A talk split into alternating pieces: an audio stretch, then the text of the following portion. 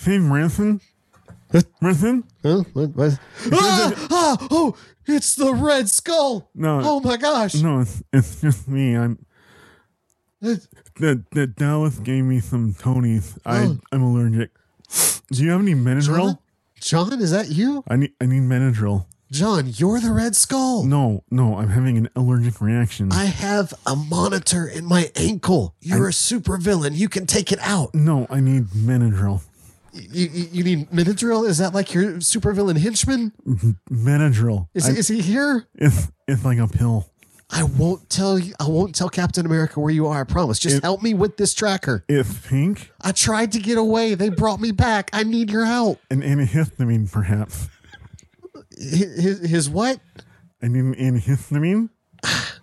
Wait, you're you're you're you're not the Red Skull. You just got a puffy red face. That's why I said I need Benadryl. Uh, okay, hang on. I've got some in the drawers here somewhere. Hang on. Prepare yourself to discover a world of terrible movies. High above the planet Geekery, a group of intrepid explorers hover over the dangerous planet in their fabulous superorbital spacecraft. Their mission? To conduct a complete analysis of movies known throughout the universe as terrible. So grab your space popcorn, grab your freeze dried ice cream, and join us for today's mission of discovery and wonder. Are these movies better than the galaxy thinks? Or do they really belong on the bottom shelf?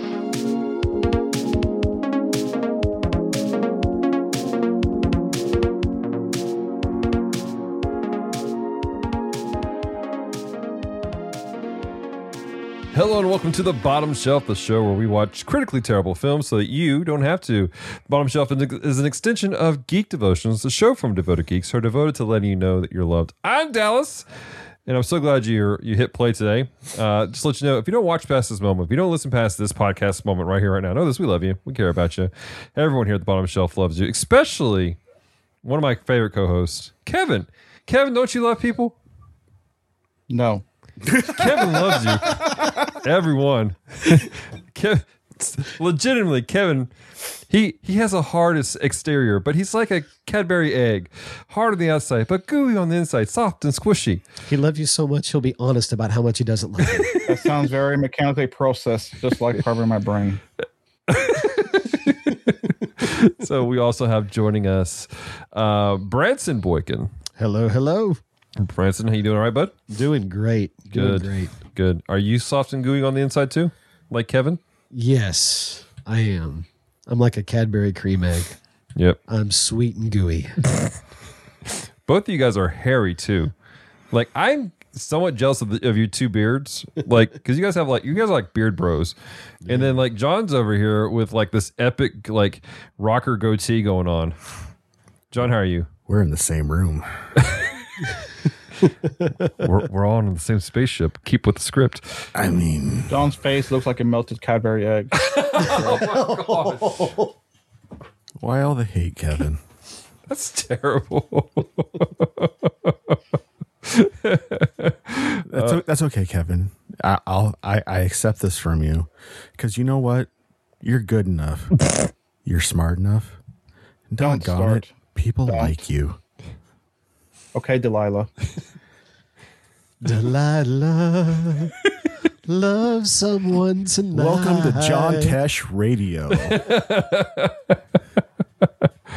Oh my gosh! So, ladies and Keep gentlemen, broadcast. if you for some reason have been dropped this podcast, you have no idea what's happening. We we review terrible movies. Um, Kevin uh, on the Planet Geekery found a dumpster. Um, or, or, or an intergalactic chamber uh, hidden that has all kinds of fabulous films. Fabulous films. Brilliant. Absolutely And, brilliant. and Kevin, because of his, his job, he has to decide what is considered to be a good movie and not a good movie. Um, he- we're going through this. We're helping him. The team and I, we we've gathered here. We're surrounded him and, and helping him out. And uh, and we've we've cried nary a, t- a tear helping him. Um, Branson did a little bit when we put a tracker in his ankle. Uh, You know, I, I was wondering why I had this pain in my foot. Now I understand. It turned out he had a uh, he was on house arrest and we didn't know. it. Wait, how long did it take you to notice? You don't wash your legs or something? Well, I No, was that's in, my job. That got weird. I was in the middle of washing my toes when y'all beamed me up. So you know, That's true. We did interrupt that process. So, but anyways, but guys, we're going to jump into the conversation today. We have a new movie coming out of the trash bin. Mr. Burnham, Kevin, my Irish man, what is the treat that you have for us today? Um, Captain Marvel. Oh, I mean, no, no, no. Um, Captain America: Winter Soldier. No, no, crap. Captain America: 1990. oh, That's the one with Chris Evans, right? He used to be the the uh, Human Torch. Um, no, this one's this one's a different one. This one was like are you foreshadowing Oh. your rating?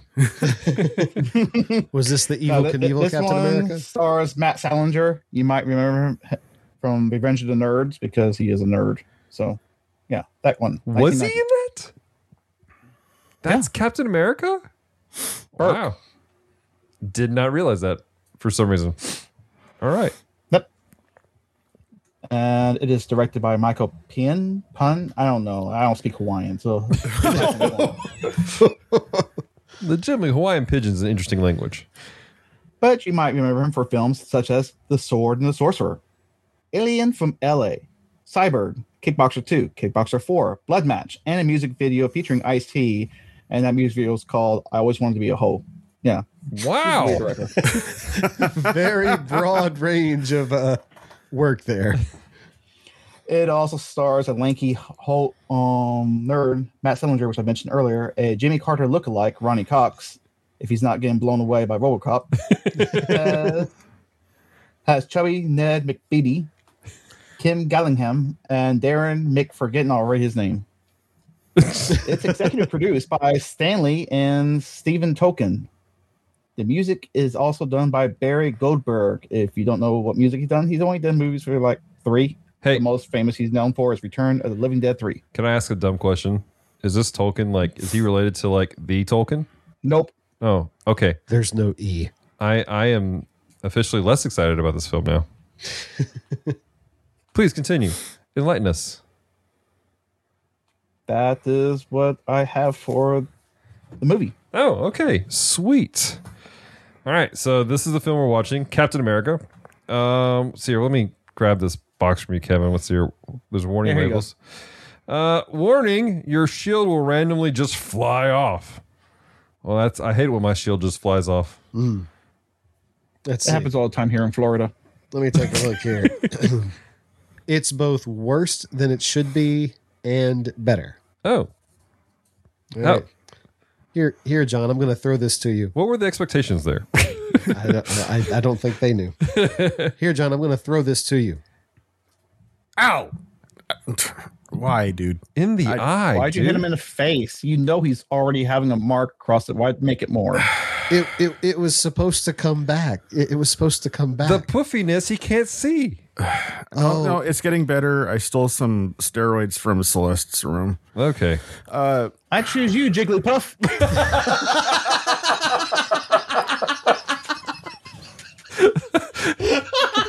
I wasn't expecting that.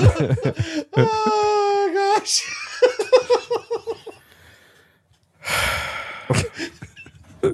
All right, that's how it's going to be today. All right. Uh, I warning. know I'm gonna be slagging with you all night through. Who cares? Okay. Th- warning: This movie ages like a fine milk. Ooh. That's me. Oh, that stinks. Let me see this thing. Warning, it was from the 90s, a time when David Hasselhoff was Nick Fury.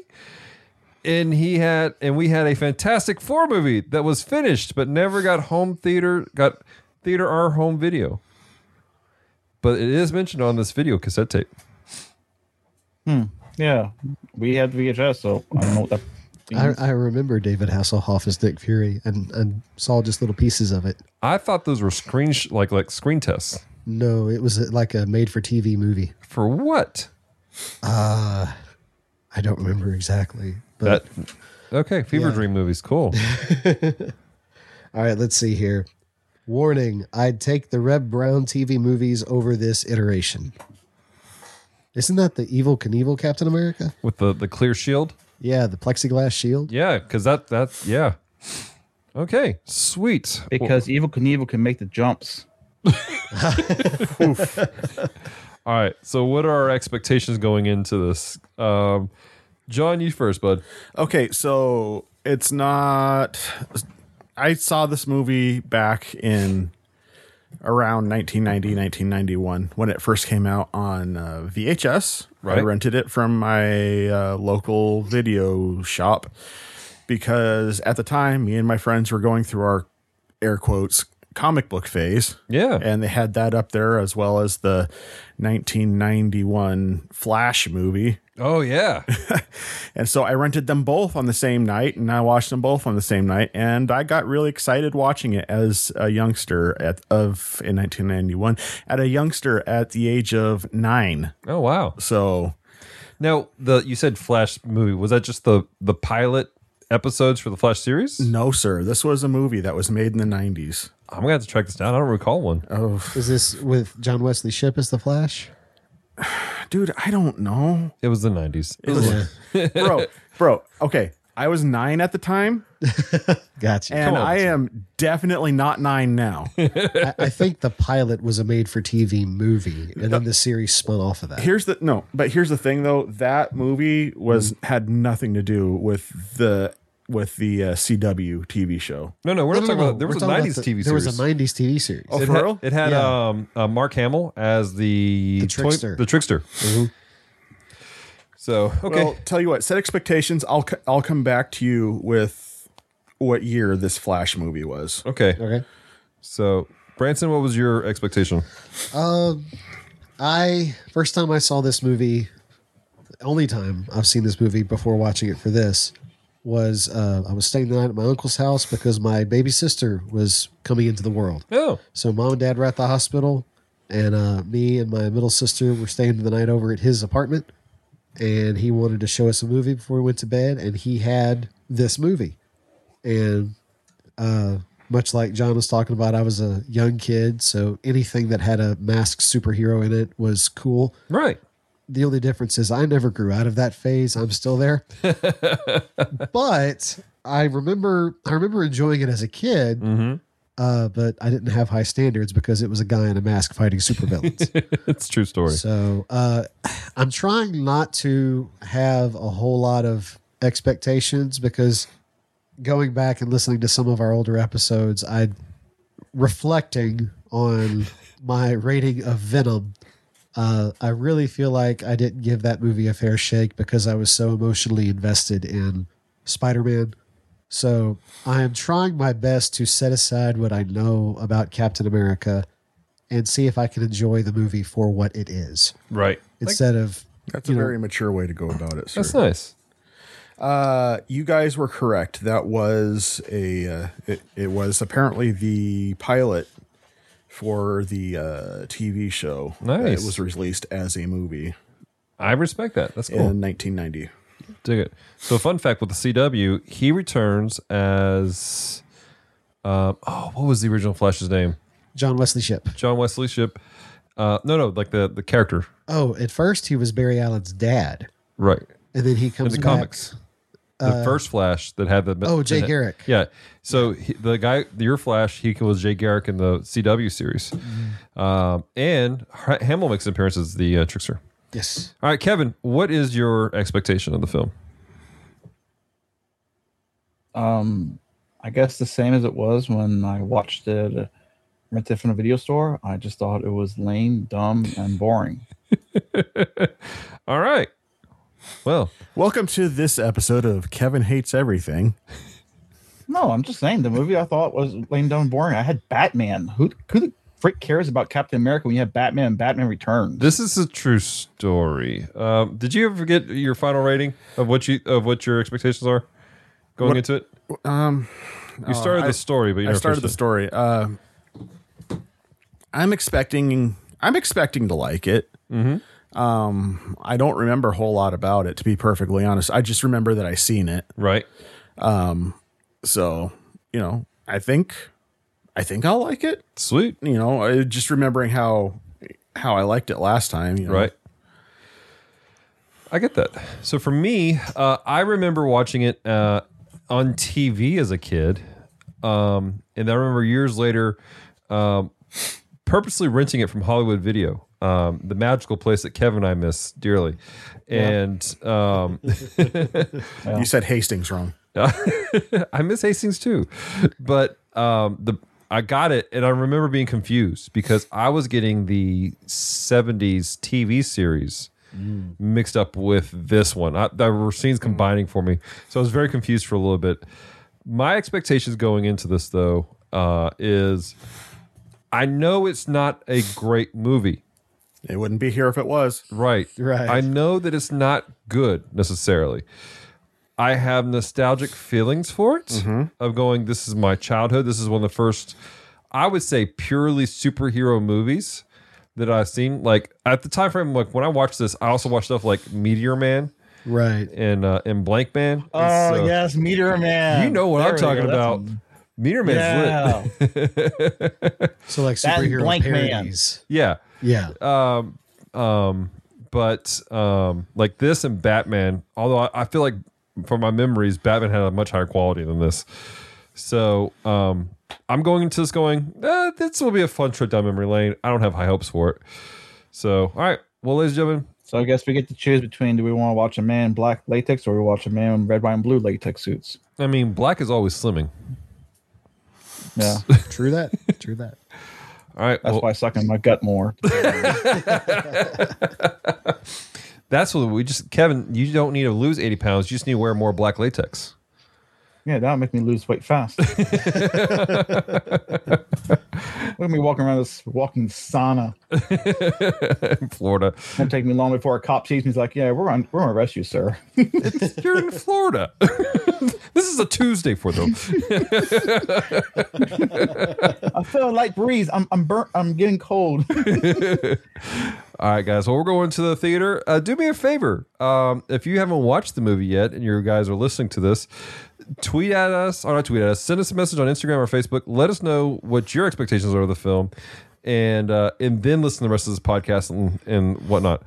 So, guys, let's go. Uh, let's go eat some popcorn and watch a film. When Captain America throws his mighty shield. Dear listeners, this is your opportunity to escape. Our crew has just entered into the media projection chamber. What horrors and madness that they consume are unknown. Their mental state upon their return is unknown. You have been warned. Well, that was a a fun filled film, guys. Whoever said it ages like a fine milk was correct. It wasn't that bad. Oh, come on, man. So, Come on. All right. For those of you wondering, let me read the back of the box that Kevin has for us. It says, um, "Frozen in the ice for decades, Captain America is freed to battle against his ar- the arch criminal, the Red Skull." And that's what the back of the box says. So what what box are you reading Wow. from? I didn't send you that. it's oh, it's not the one you sent me. Here, let me give it. Back at the VHS. Here, I'll read it for you. Okay, fine.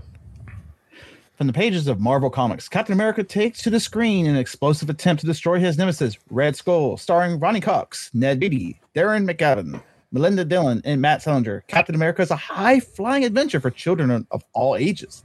The superhuman secret weapon design during World War II, Captain America is faster, stronger, and smarter than any man alive, except for the Nazi counterpart, the hideously scarred Red Skull. After fighting through a standoff during World War II, Captain America is catapulted, catapult, whatever, Catapulted. to the Alaskan tundra. Thank you. Where he lies frozen for 50 years. Red Skull, meanwhile, has continued his evil ways, masterminding the assassinations of John F. Kennedy and Martin Luther King Jr. What the crap?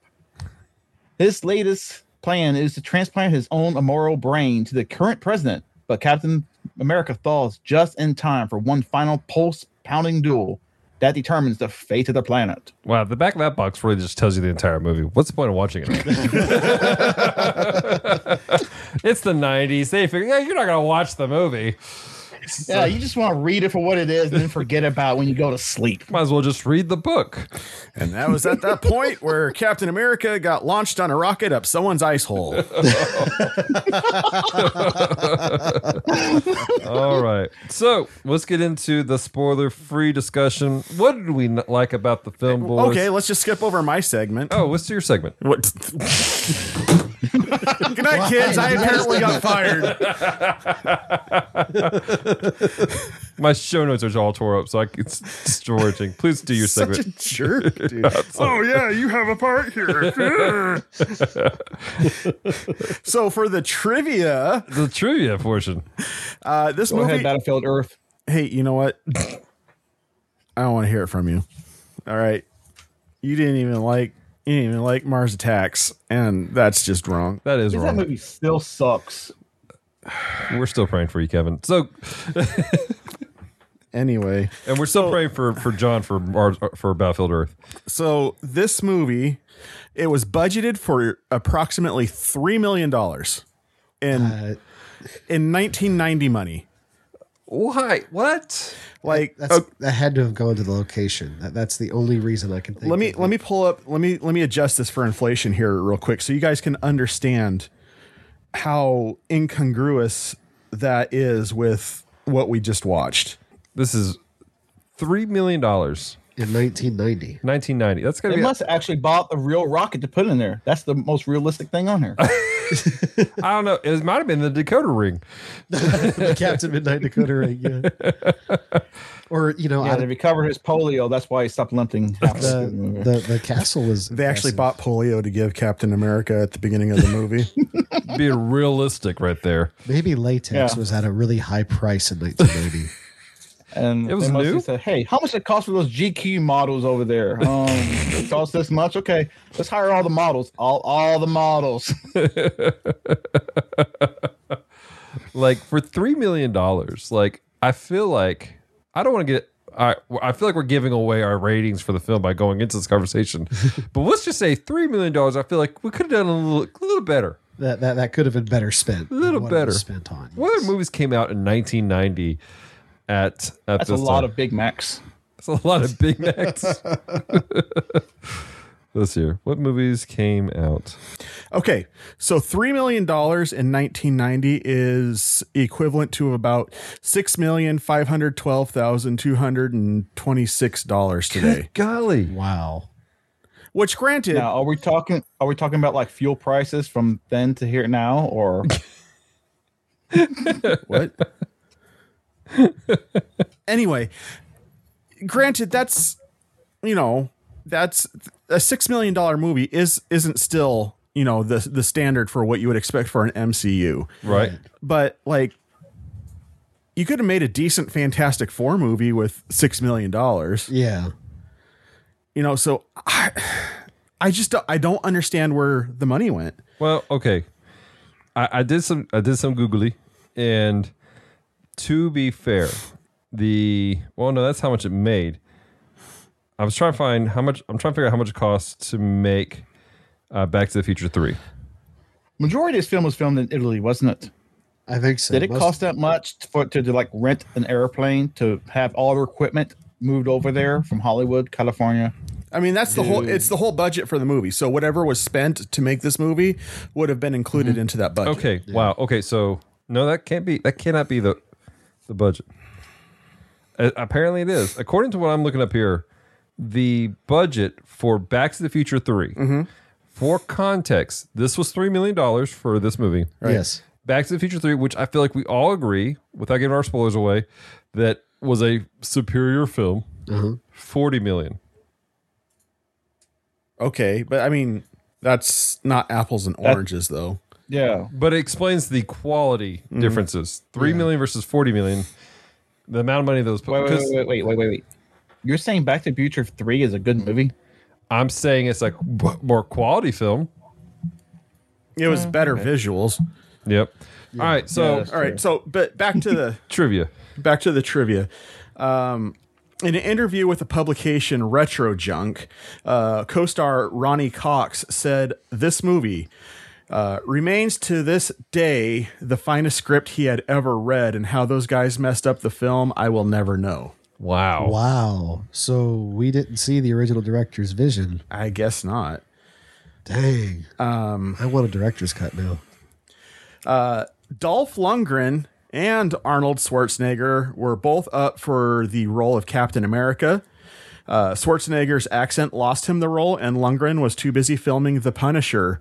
Uh, that makes sense with Schwarzenegger. Like that. Yeah. his- he'd be like, So the "Rocco- accent worked for one film, but not the other. I'm Captain America. It's like, you work for the other side. you want to try Red Skull? I am here to throw shield. Go America. I'm going. I'm going to crush you. Uh, Val Kilmer was also considered for the title role, but he declined in favor of his role as Jim Morrison in The Doors, that which was released in Good choice. 1991. That's probably a good move for him. This film was released theatrically uh, internationally in 1990, but was direct to video in the U.S. Uh, it had a limited Really? U.S. theatrical release in July of 2011 to promote Captain America: The First Avenger, um, and then Albert uh, Pyun uh, toured the country with his director's cut. Oh, there is So a director's cut. apparently, cut. there's a director's cut. Oh, I must find this. I would be intrigued to find that myself. What there, else there you is. say? Uh, Ned Beatty's son, Thomas Beatty, actually plays the younger version of his character at the beginning of this movie. I actually like that a lot. I That's respect cool. That's really cool. cool. So they both had diabetes. Kevin. Oh. There it is. and uh, finally, this is the last one I wanted to bring out, bring to light was Captain America's costume was made by the same costume company that made uh, Batman, that made the costumes for Batman in Batman '89 as well as Batman Returns. I'm kind of angry about that fact. Like, I, I feel like they phoned it in. I'm not a Captain America, like, yeah, but I feel like they phoned in that costume because Bats was a far superior, even with the like the the Nikes that have uh, a basically a cover to make boots. Yeah. Well, th- there was probably a difference in directors involved and things like that. I imagine Tim Burton had a very specific idea of what he wanted. Well, what was the bu- what was the different like. budget? Like if we were to pull up the budget for Batman '89, Right? because they were both probably filmed at the same time. That's true. That's true. Yeah. So let me pull up the budget on that real quick. Welcome to the episode where we talk budget. We're talking. Welcome to the fiscal shelf. Hey, if it thinks you takes you a long time to go to the bathroom, it took Matt Salinger and his crew 30 minutes to take his costume off and on where he had to go to for a bathroom break. Dang.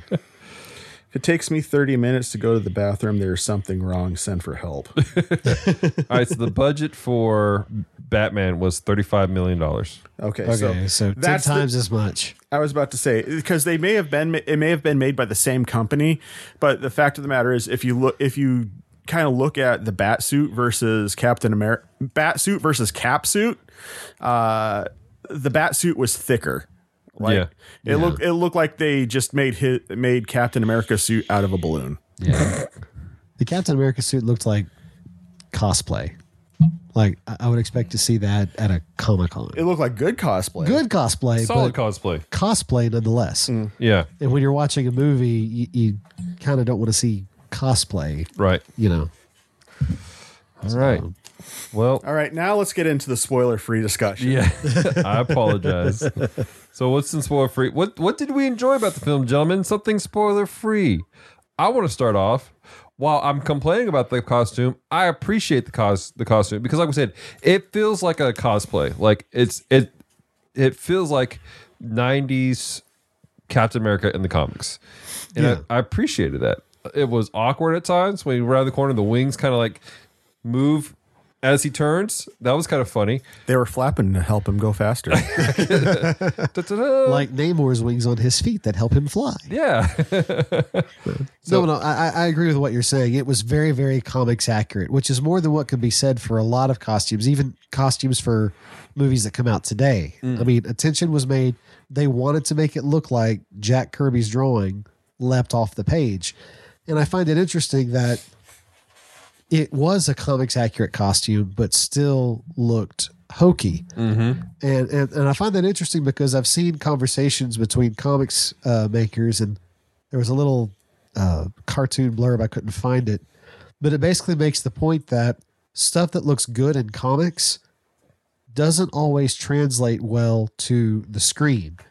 And the example they gave was uh, the original illustrations of Batman from Bill Finger and, and Bob Kane, who signed his name. But that's a conversation for a different story.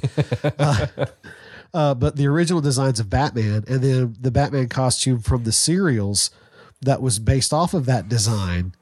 And the, the costume of the serials, it doesn't look that menacing. Right. I mean, even his ears are kind of They're floppy kind of floppy, yeah. you know, but it, it was a, a cloth version of what was in the comics. And in mm-hmm. the comics, it looked menacing. He looked scary. Right. And so I, I think that when directors take a comic book and translate it to screen, there has to be an accounting for translating from comic book to screen. You, you've got to you've got to let go of this idea that I'm going to take it off the page and put it on screen because you're changing mediums. Yeah. And when you change mediums, that changes the way things look. Captain America's suit looks awesome in the comics. Mm-hmm. But if you try to translate that directly to screen, it doesn't come off the same. That's why I liked what they did with the MCU cap and made it more like a, a armor type thing. Yeah. You know, where it had straps instead of just random stripes, you know, Right. that kind of thing. So so I, I agree with you. It was definitely a comics accurate look, and I think that's why it looks so hokey is because there wasn't an accounting for Right. how it would look on screen. I give you that. I give you that. So, uh, John, what's something you enjoyed about the film? Okay, I have a feeling I'm going to stand alone in my laurels on this one, Okay. but I liked the guy who played Red Skull. I didn't mind him. I think I think of all the people who were acting in this movie, he did the best job of actually acting. Mm-hmm. Uh, you know, did not care for Dollar Store Meg Ryan at all. um, did not really even care for. You said his name was Matt Sillinger, Kevin. Kevin shakes his head. Yes. Sorry, it just it was um yes, I that was Matt Salinger. Yeah, I didn't. I didn't care for him as Captain America. He didn't send. He didn't translate to me at all as being, as being super smart. You know, he was dopey. he was dopey throughout the whole movie, Yeah. and you know, especially when Ned Beatty showed up and been like, and was just like, hey.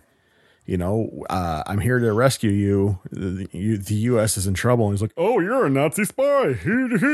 I that that may be getting to spoil. I have I have thoughts about that scene because I want to talk about that. All right. Um, Yeah, I probably should. I probably shouldn't have dipped into that. It's speci- that specific. He looked at us like, what? all right. Um. So, but yeah, the guy, the the cat who played and uh, that played uh Red Skull, um, I liked him, and Dallas will Dallas will affirm. Like I was like, I feel like I've seen this guy somewhere. Yeah. uh, the whole entire time through the movie, and you know, I I I. You know, there was things that I was picturing him like this guy would work really good in a role in a vampire movie. Mm-hmm. Uh-huh. Um, And come to find out, he did. Well, yeah, but that was before this movie.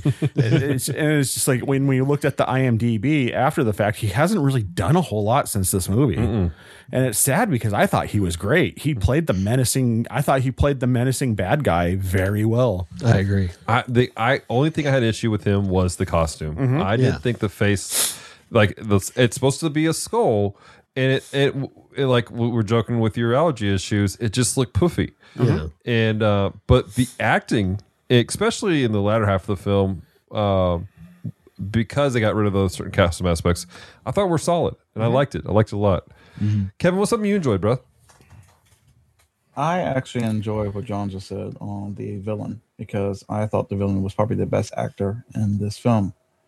Everyone else was just like just everyone else. Um, that I did not like the costume for Red Skull. It just looked like someone just melted red crayons over his face. And like, Here you go. I thought the rat. I didn't. I did Was- not. oh, sorry. Um, oh wait, I'm supposed to be telling you things I do like, not don't like. Well, I don't care. I'll just tell you things I don't like anyways. I, don't like. Welcome I didn't again like the Captain to- America costume. Right. I felt I just felt like he probably had Jocker's itch the entire time making this movie. I, I bet you that suit reeked every time he took it off. At Oh, the end of I'm the day. sure. Yeah, he's like, oh god, sorry everyone, I farted. It, you know, I've been, I've been keeping it the past couple of hours. I was bubble back I, there. be- I bet you. I bet you dollars to donut. When that guy passed gas on set, his suit would inflate. I wonder if they like puncture, like put little air holes just for that issue. They did that on day two. no, that that would be terrible because you would hear it through the suit. It would just be like, sort of like Well, when you, Matt's- sort of like when you let go of the end of a balloon when it's inflated. well, what's worse about it? Because I get we, I'm assuming the suit was not one, a one piece suit, but if it was, like if when he said because air had to get in there when you move around. When he sits down, that means when it comes up around his face. Oh, oh no! oh no! Dude, you just you just gave yourself a Dutch oven in that instance, bro. Darn those Italian cookings. It's the hot winds of change. Is this burrito night? has, I Matt don't. Salinger has claimed that he still has the suit with him. He just doesn't. Um, he the shield he can't find. I think he lost it somewhere. Oh, that's sad. from- Oh. He puts it on doing every other Tuesday um, night. Not cosplay, going um, convention events and so forth. right? Um, I did enjoy some of the scenes, but it wasn't lingering enough for me to appreciate fully mm-hmm. because there were certain places I know like this is a beautiful area, but the only problem is that when you have so many people watching you throughout the entire country, and every time you try to film, everyone will get on set and like, no, you can't be on here, move, move, go away, and so forth. So I can understand that, especially in a country like that, Right. Films, but yeah, that's just very light of what I have to say. Word. Yeah, the scenery in this movie was fantastic, though. It was. When, when I- they took the time to look at it. was- I just wish it was longer. Like they took Yeah. the shots, just go a little bit longer. Like, you know, you could feel more in just five seconds. Keep it going a little bit more. right. Like the the end, the scenery at the end when they're. Well, no spoilers here, but you know the scenery. Yes, yes. yeah. The scenery at the very end of this movie, it was beautiful. Oh yeah. you know, around the piano. I'll just put it like that. Yeah. That I mean, just like that was a breath. That was some breathtaking scenery. I wish the whole movie was up there. Yeah. Yeah. You know, like it was the the scenery was was really gorgeous and, I, and again i wish i i knew i'd done the research to figure out where all they shot this was um, because i feel like it was at the locations they said they were in but um th- and there's there's a balance there i mean there's there's always that challenge of okay how much do we linger on a shot and not and um earlier I was having a conversation with John. Like it feels like a '90s TV movie, which we discovered was basically direct to video, and with a budget three million, that's that's '90s television. Yeah. Like it, I part of me wonders like were they trying to make a a pilot for a TV series with this?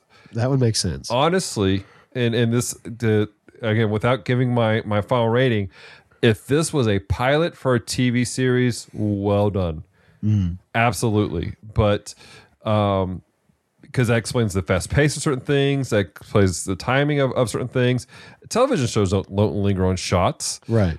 Movies, when you have a beautiful scenery, you linger a little bit because it's it it's better looking than some of your actors at times. Yeah.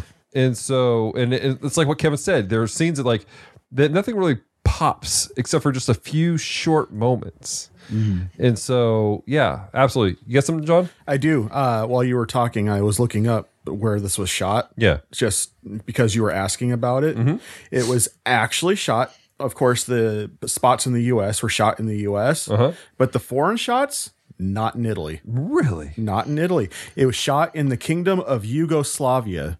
Really? So this is before this. This movie was shot before the split of Yugoslavia. Wow. wow. Okay.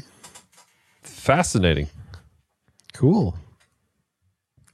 So did we t- did we discuss what uh, Branson liked about this movie? Uh, not in detail. You said you like stupid. What else do you like? Yeah. Um, I liked. Uh, yeah, we we talked about the suit already. I appreciate, and, and I'll get more into this um, in the spoiler section. But I liked the way he Matt Salinger played the man out of time aspect of it. Okay. Um, especially one scene that I think we've kind of alluded to already.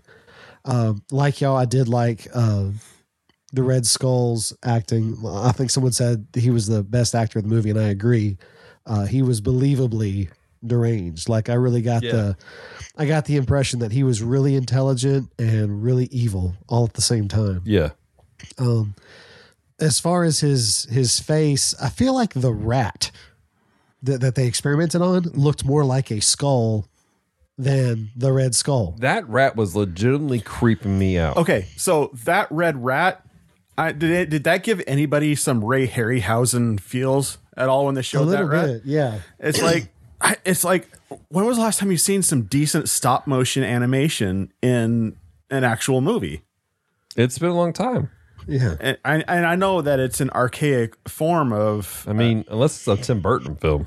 Right, but I mean it's just like I was I, I saw that and I'm like that's fake, but that's really good fake. Mm-hmm. That's like Yeah. Ray, like like I said, it gave me all kinds of Ray Harryhausen feels when mm-hmm. I when I saw them pull the sheet off the off the top of that red rat, and it's just like and, and, and the thing is, it's not like the technology didn't exist to make a decent skull mask mm-hmm. because Masters of the Universe had come out just a few years before. And that was more than a few years, bro. But go ahead. It's relative.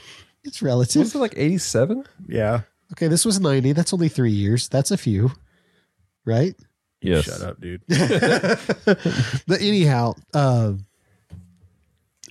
Skeletor, I can't, the, the guy that played him, Frank Langella, played Skeletor, and the skull mask he had was really good. Like, he had a believable skull face. Yeah. So they were capable of making a, the, the technology was there to make a decent skull mask. Mm-hmm. And they just didn't. And I don't know if that was, again, going to the whole, the whole budget thing. We were talking about how, you know, the same people that made Cap suit made Batman suit, but there was an obvious budget difference. Maybe Yeah. that was something else. So I know it was possible to make a decent skull suit. There was a lot of money that went into the Masters of the Universe movie. Yeah. I mean, they had a whole, they had a whole, um, Speaking of Dolph Lundgren, yeah, but they had a, like a whole like competition for a kid to be on the scene on the set. Piggy Kid. Yeah, Yeah. which ended up being a terrible idea for the movie. Yeah, uh, they, the kid was there for that one scene. They got him out quickly because they realized how adult it was going to be. Yeah. But there was a lot more money behind that, and I think that one of the things that we, the complaints that we all have, I feel like are monetarily based. Uh-huh. There just Yeah, wasn't bet a if they waited one more year for Michael J. Fox for Doc Hollywood, who could have fixed that Red Skull? What? What? Doc Hollywood, Michael J. Fox, plastic surgeon, went over everyone says, "Yeah, this is not the bottom stuff anymore." I'm so confused. I'm sorry. I'm lost. Oh my gosh! All right, so I feel like we've uh, exhausted the spoiler-free stuff, and we're ready to jump into it. Yes. Uh, so, ladies and gentlemen, spoiler time.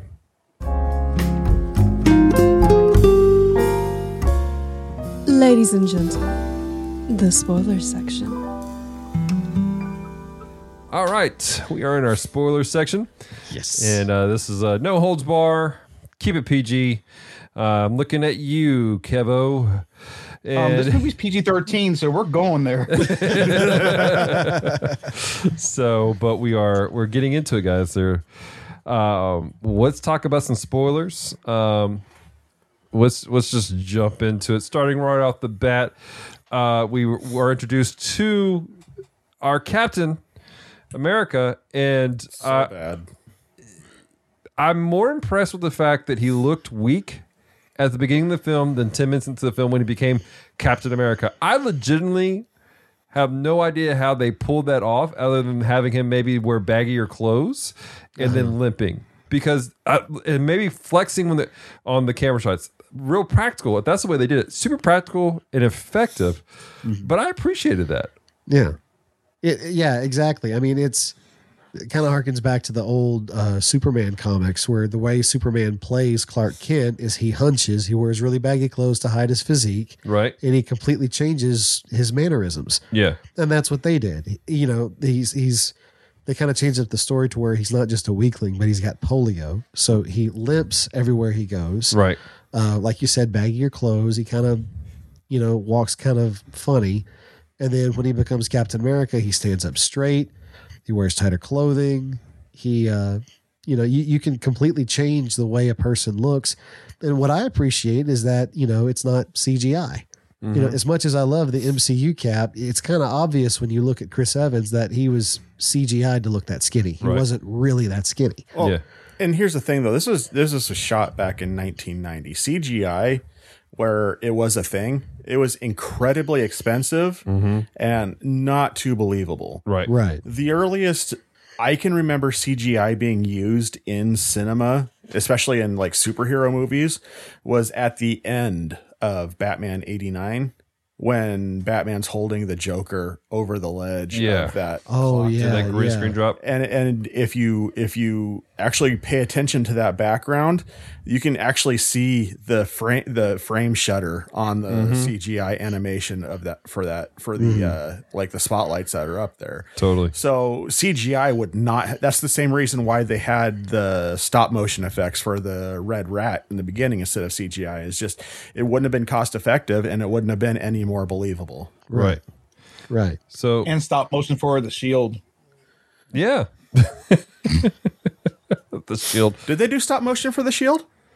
Yes.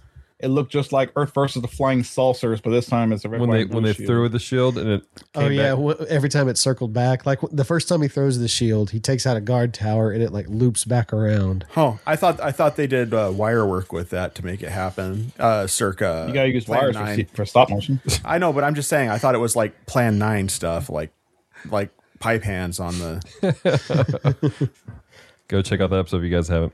I do episode one, ladies and gentlemen. I do want to rewind, and I apologize because right at the very, very beginning, we have the introduction of the Nazis, Mm. 1936, and the Nazis come in, they kidnap the kid, right? Uh-huh. That little scene set me up for a better movie. a better movie. Yeah. Yep. like, oh, that- oh my god, yes.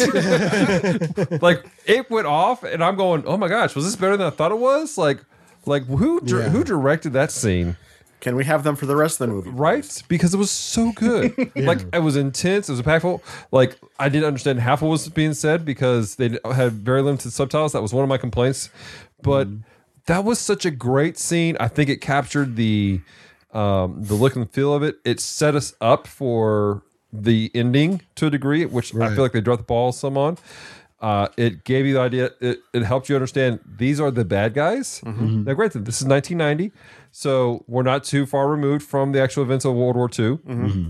So a lot of people have this in the back of their head. They know this stuff. This is this is real life. Um, I feel like that it um, it gave the Red Skull more um, sympathy because here's a kid ripped away from his family, uh, which I think was in 1990 putting the sympathy card in there. I feel like was a big deal for a 1990 audience who, you know, we're we're learning about World War II. You have, you know, grandparents who lived through World War II, and they're like, ah, stupid Nazis, which for good reason, stupid Yeah. Nazis. But now we have sympathy about the victims of the Nazis who were forced to be with them. I wonder if that's why they made the Red Skull Italian instead of German. Like they wanted that that sympathetic villain thing, and they knew if they made him German, there would be zero sympathy. Maybe, I'm what was Red Skull Ger- an, an Italian? He was the, Italian. Yes. Um, No, in the in the comics. yes. No, in the comics he was German. Was he? Yeah. I, I will say this. I was talking to a comic book writer today. Can anybody guess who?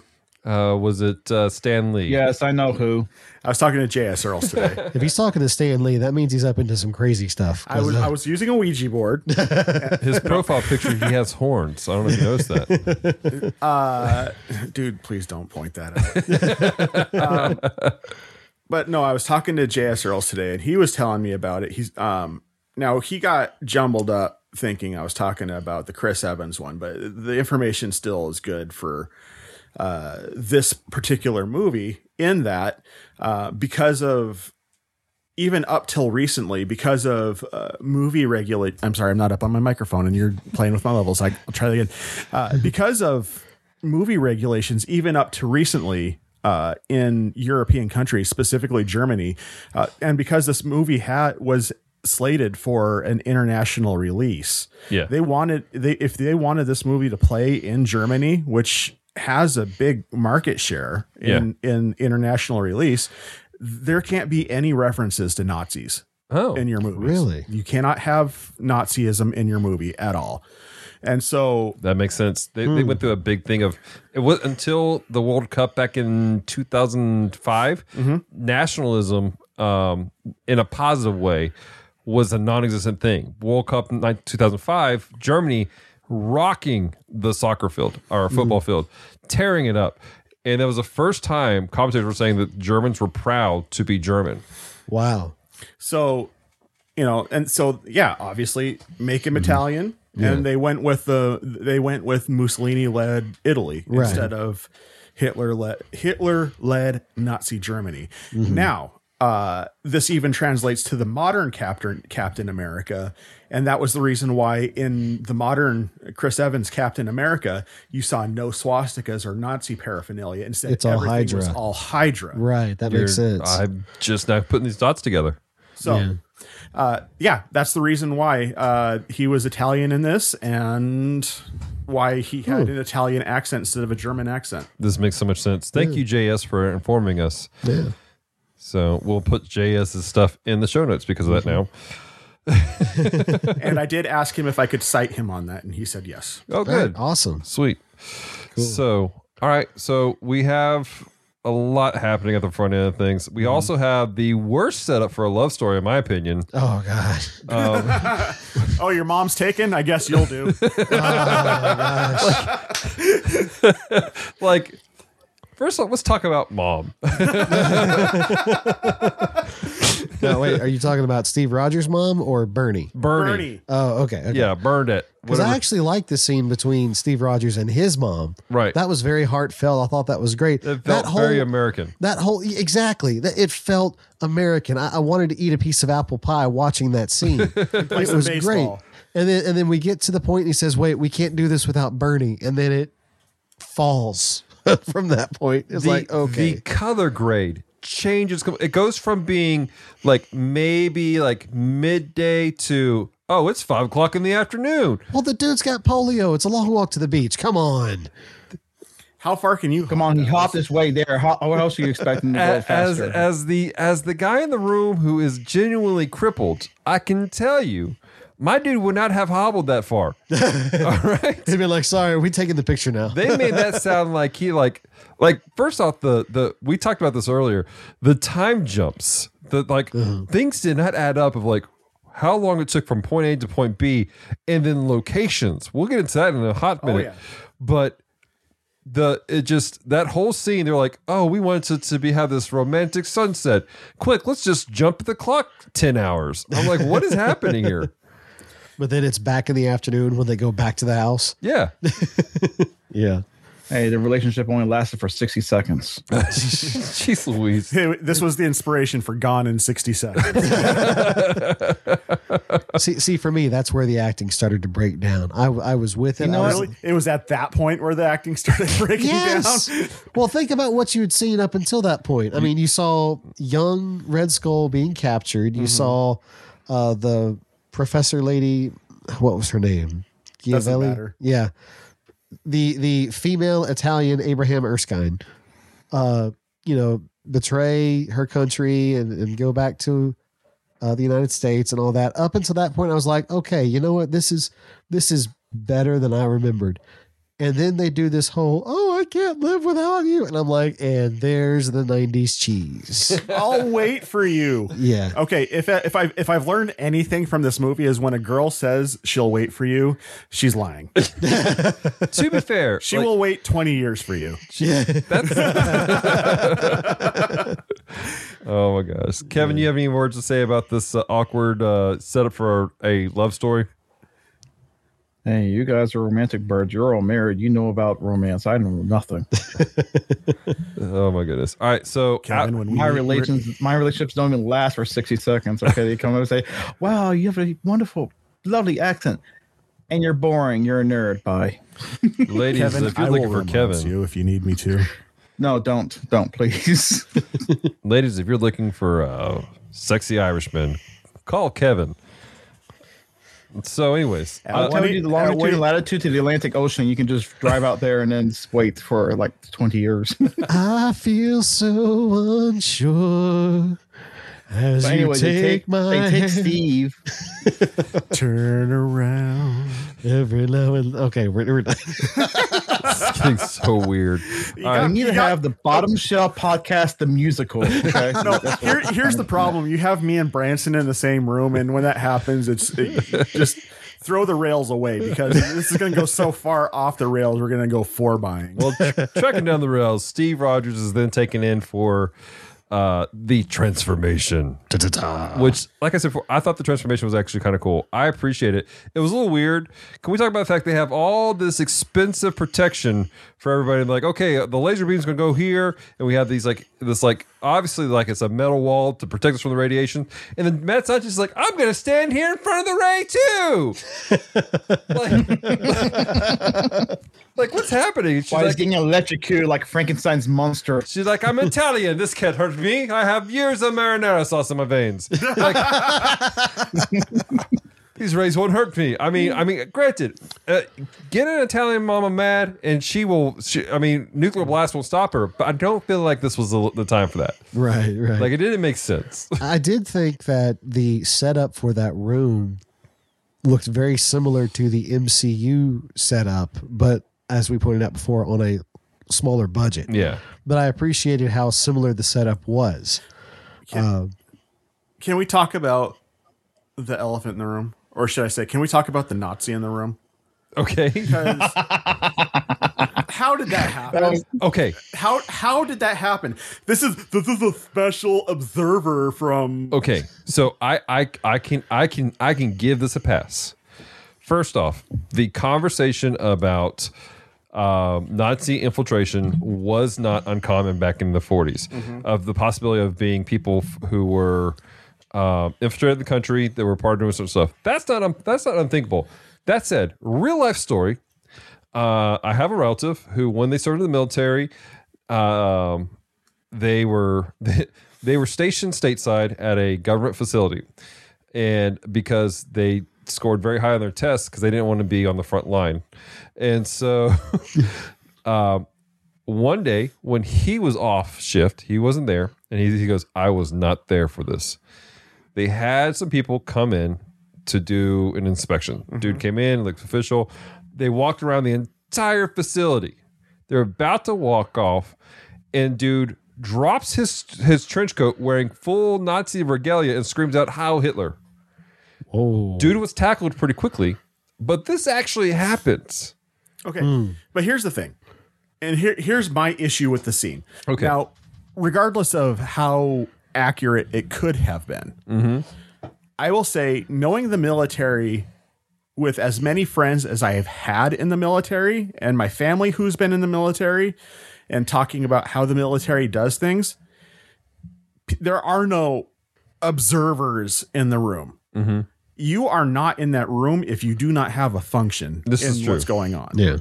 So I'm watching this. I'm like, no, there is no special observer because of this very reason. Mm-hmm. If you do not have a reason to be there, you do not need to be there. It, it- you know, it, that's you know, it, it goes down to for eyes only Right. clearance. I, sorry, go on. I I guess I didn't pick up on that because that's exactly what happens in the comics. There's a guy that walks in and he's a Nazi double agent. So I knew it was going to happen. Right. So I didn't, I guess I didn't pay a lot of attention to his role or why he's there because I knew, according to the story, he was supposed to be there. I would be curious to see um, if any of our listeners who have um, more experience with the military and knowledge of specifically military uh, workings of the 40s, um, you know, is this something that would have been different or not? Um, maybe it would have been even more. sec- Maybe it would have been even let more lax. I don't know. Um, again, I feel like, hey, I, I can see some believability behind it, but I do like. Branson brings a great point. It's probably it's just the story. They're just like, all right, we gotta go with the story. Kevin, you have any thoughts on that? No. No. so he gets shot and he he heals apparently. Like that shot, that bullet went straight through his body. It went through his lung. Like where where it shot him, I can say as someone who's taken a couple A and P courses, uh huh. it went through his lung. He should have been gurgling. Well, he has the experiment. You don't. I, I get that, but to be physiologically correct even before his speedy healing kicked in. He should have been blowing red bubbles. Yeah. well, Been I, blown thi- a I lot think I think there again, you, you got to look at the fact that it's it's the '90s. I know. You know, Oh, don't even start with that. It's the nineties, nineties. well, no, I mean, just th- th- there was a time Kevin, where do you need a hug? they weren't focused on how accurate it looked. They were just focused on did it look cool, and it looks it's cool. a comic book movie. No one cares, at least for during this time. But you know, there's a lot of truth to that. There's a lot of truth to that. If, if they're making a comic book movie that that is supposed to be a, a translation of what was in the comics, you know, I, I've heard from these guys that wrote these comics. They weren't worried about what was believable. They weren't worried about what made sense. They were worried about what's going to sell. They were worried about what sounded cool. They were worried about what was going to be visually stunning. And that's what they put in their movies, or that's what they put in the comic books. And if you take that story and translate it to movies, you're, you know, I, I feel like that's a, a- modern thing of questioning. Well, if it happened in the real world, what would it look like? Mm. Back in the 40s, they didn't care. Right. It wasn't the real world. The point was escapism. Right. Yeah. All right. Cool beans. So, I'm sorry. That scene that that scene just made me laugh. well, what what made, what when, made you when laugh? he got the huh? What made you laugh about it? when he got the bullet shot right through, and then Nazi when he screams at Hi Hitler and then blasts her way and everything. I don't know. I just for some reason I just thought it was so corny and silly. It was corny. I was just It was definitely Oh, done uh, corny. uh, and what was it that um that deep Southern man was like the Southern accent man's like this man is responsible for thousands of American lives. you have to get this man healed when he's in the hospital. Oh, and he yeah. gets up for that hospital scene, and then he's like, "What would you say I gotta do?" But see, but see when he said that his big experiment was proven successful, how do you know? He didn't even get off the freaking table and was like, "It's successful." It's like, how do you know? Well, he was bigger. But see, that's that that is such a Captain America thing, though, to be laying on a hospital bed riddled with bullets, and then he hears some soldiers somewhere are going to die or someone's going to die, and he gets up and says, "All right, wh- where are we going? I- I'm ready. Let's go." That that is true to the character of Captain America. That that is yeah, that's true to the Captain America that we that we already know. It's just that Yeah. you know it, was, it just felt just out of place. it was poorly with the next executed. out of place thing Yeah. was the airplane scene with him wearing the blue costume suit. Oh, None of you yeah. laughed at that. yeah, Oh no, there were I mean, there were comments that were made here. You just like see him in no. You just see him right there getting up with the oh, with the bed gown. Next thing he's in the airplane with um the Southern accent man. He's wearing the blue costume, and they're giving the longest exposition ever about his suit, his shield, and everything else. Like, yeah, don't take me through that process. Well, again, I You've think been training with a shield, yeah, right? And you have a fireproof suit. and yeah. I think that that again that that goes into my conversation about it feels like a made for TV movie. Mm. I feel like that because it make because they would have they would have boop, boop, boop, and go into it and then make room for flashbacks here's later. Here's the thing. It doesn't because Marvel did made for TV movies back then too. I would not sully Lou Ferrigno with this movie because the Credible Hulk. that that's a different that was Lou Ferrigno was not around the same time frame. it was a- before, exactly and they were still better. But that was that was movies based on a series that had already existed, Right. That- Instead of setting up a pilot. the properties were already in place and then they made movies based off it. Think um oh what was that movie? Uh Generation X. That was Yes. supposed to be the a X-Men uh, TV series. They made a pilot, Generation X. It's on uh it's on YouTube. You can watch it. Um I, I may just do a review on it for a com talk later, but uh, just just to do just to revisit the trauma of my night of my childhood. But but it's that same bip bip bip, bip and go. And that's so like because it was it was super quick. Kevin's right. Like it was like boom. Oh, you've been training for six months for this mission that we told you you had to hurry up and do now. And like he's jumping up. All of a sudden he's a ranger. yeah, Ranger School. right. We're not going to watch that video on this podcast. so, so that was a question I had. Had he received any kind of training before he got the super soldier he couldn't. because he was polio. So so he so all of his fighting expertise that he had, he just magically had from hospital bed to the plane. And that, you know, Ba-da-ba-da-ba-ba. Kind of explains in this movie. So what Kind kind of explains this movie. He only had six months because he was so busy running away from every fucking thing. But for real, I mean, like it was a bip bip and go, and it, like what is this is the problem again I, I have with the film is what is happening with the timing? yeah.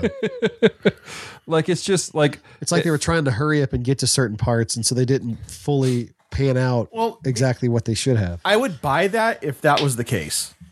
The problem is is that this movie was so bipolar with its pacing. yeah, mm-hmm. It was just like, okay, we got this exciting scene coming up, and we're gonna slow down for the next 20 minutes and accomplish zero. And here's five minutes of action, and we're slowing down again. And it, it was like listening to a cassette Walkman with dying batteries. Yeah, I could see that. Oh my gosh. So You want to talk about the first fight with Red Skull? yes, let's- His first fight, like he goes right in there and loses. uh, Like I thought he was supposed to be a spy, like spying in, and he's like, as soon as he lands, they they shine the light on him. He's like, oh, I guess I'm spotted. My six months of training sucked. goes flying his um frisbee and Well, if espionage he's- hits everything, and doesn't then happen. sees the Red Skull is right there waiting for him. The, well, the plot Eats is him like a wuss. the, the, they needed a plot reason to let him use his shield to make stuff blow up. And if he's sneaking in, he's not going to use his shield. You know, that scene actually probably could have done better with a decent soundtrack. Like if they uh uh if they uh used Send Me an Angel, not the nasty 80s synth song, but the Scorpions tune. Like him him walk through the door slow motion, get some John Woo doves behind him and fog, and then be like, Here I am. Could you send me an angel? you know, just have him come in and the Red Skull like, Ugh. you know, that could have been that could have been framed so much better. But instead, it's just like, I'm right here, let's fight. and uh, the whole movie, like seriously, the the procedure was supposed to make him super tough and super smart.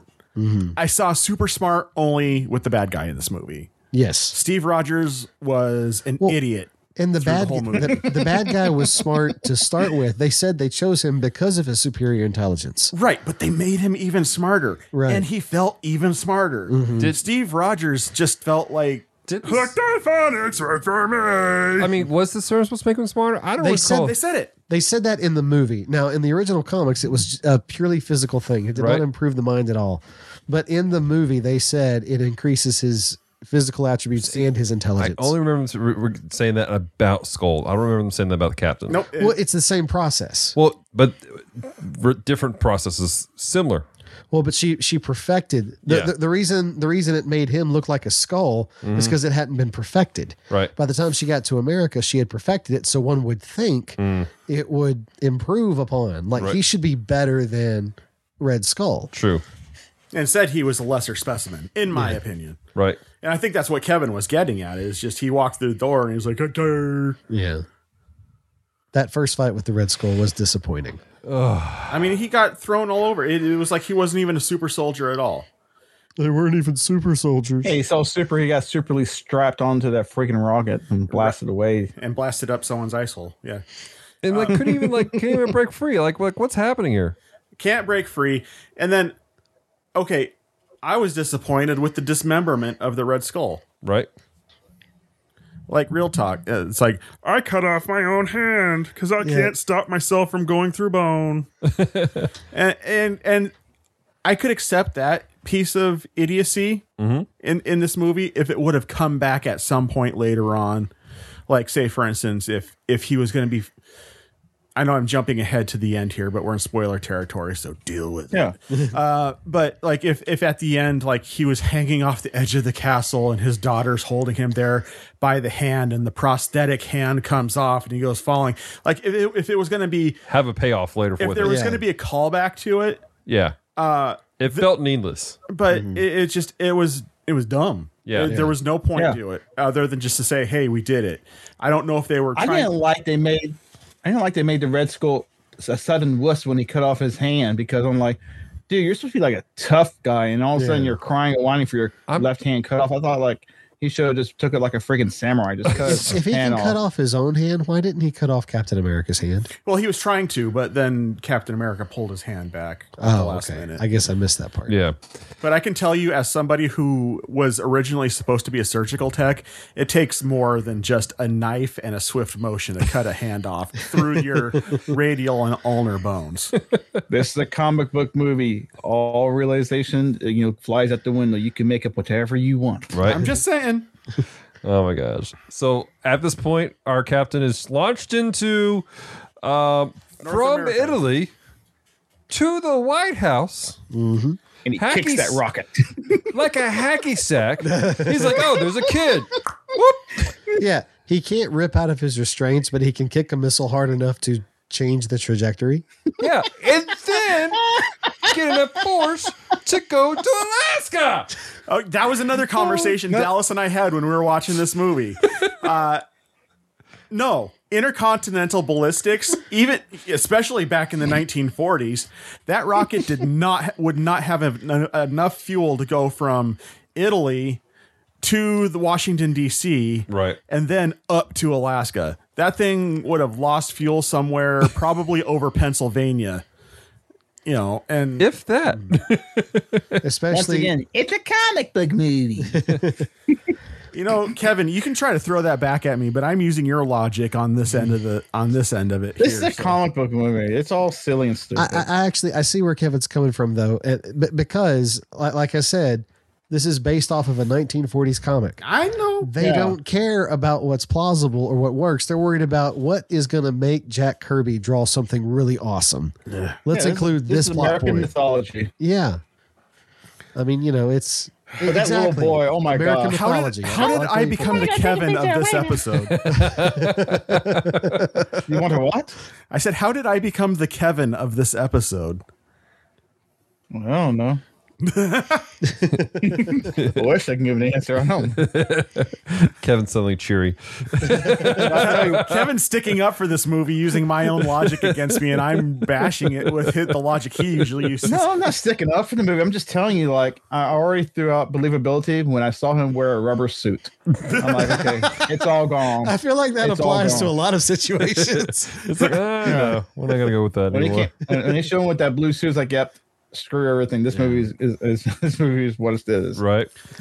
I'm glad they did caption everywhere they filmed it because I would have never known this is a White House, just like I would have never known Alaska or Northern Canada or Rome or Italy because I don't know this stuff until I see them actually put the lettering on. that helped me a lot. To be fair, I figure I'd just let you know that. we, again, we talked about timing and and and where things were.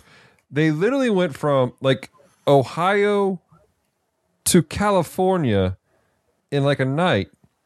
If that, maybe a thirty minute drive. It felt like No, it was, it was, they just relabeled the same place because at one point in the beginning they said it was Ohio. yeah, And then when he comes back later on, because I'm assuming we're we're gonna do the time jump. Yeah, now. yeah. When he comes back later on, and then they say, "Oh, he's going to his girlfriend's house." It's in California because they say Captain America is in California. yeah. You're right. You're right. Eh, what? But he was in California from the get go. Like he was No. always. No. No, because at the beginning of the movie they said it was Ohio. At the beginning of the movie, Yeah. the subtext said Ohio. Rip. Are you sure? Yes. Yes. I missed Yes. that. I missed that. I, I always assumed they were in Apparently- California. From 1940 to 1990, Ohio moved to California, Because of all those earthquakes, that's why. and nobody told our friend Michael Minacci that. Michael's been living in California the high life this entire time. I don't Hey know why Mike, he's how's your tan going?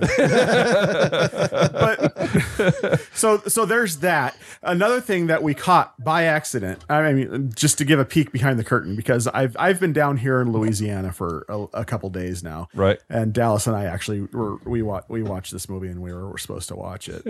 to, we watched it together, and at one point Dallas got up to uh, make some popcorn, and he paused the movie right on the frame of man, uh, Ma- Iceman found alive in Yeah. Alaska. Right. And we paused it there. But when he paused it, I was reading the rest of the article.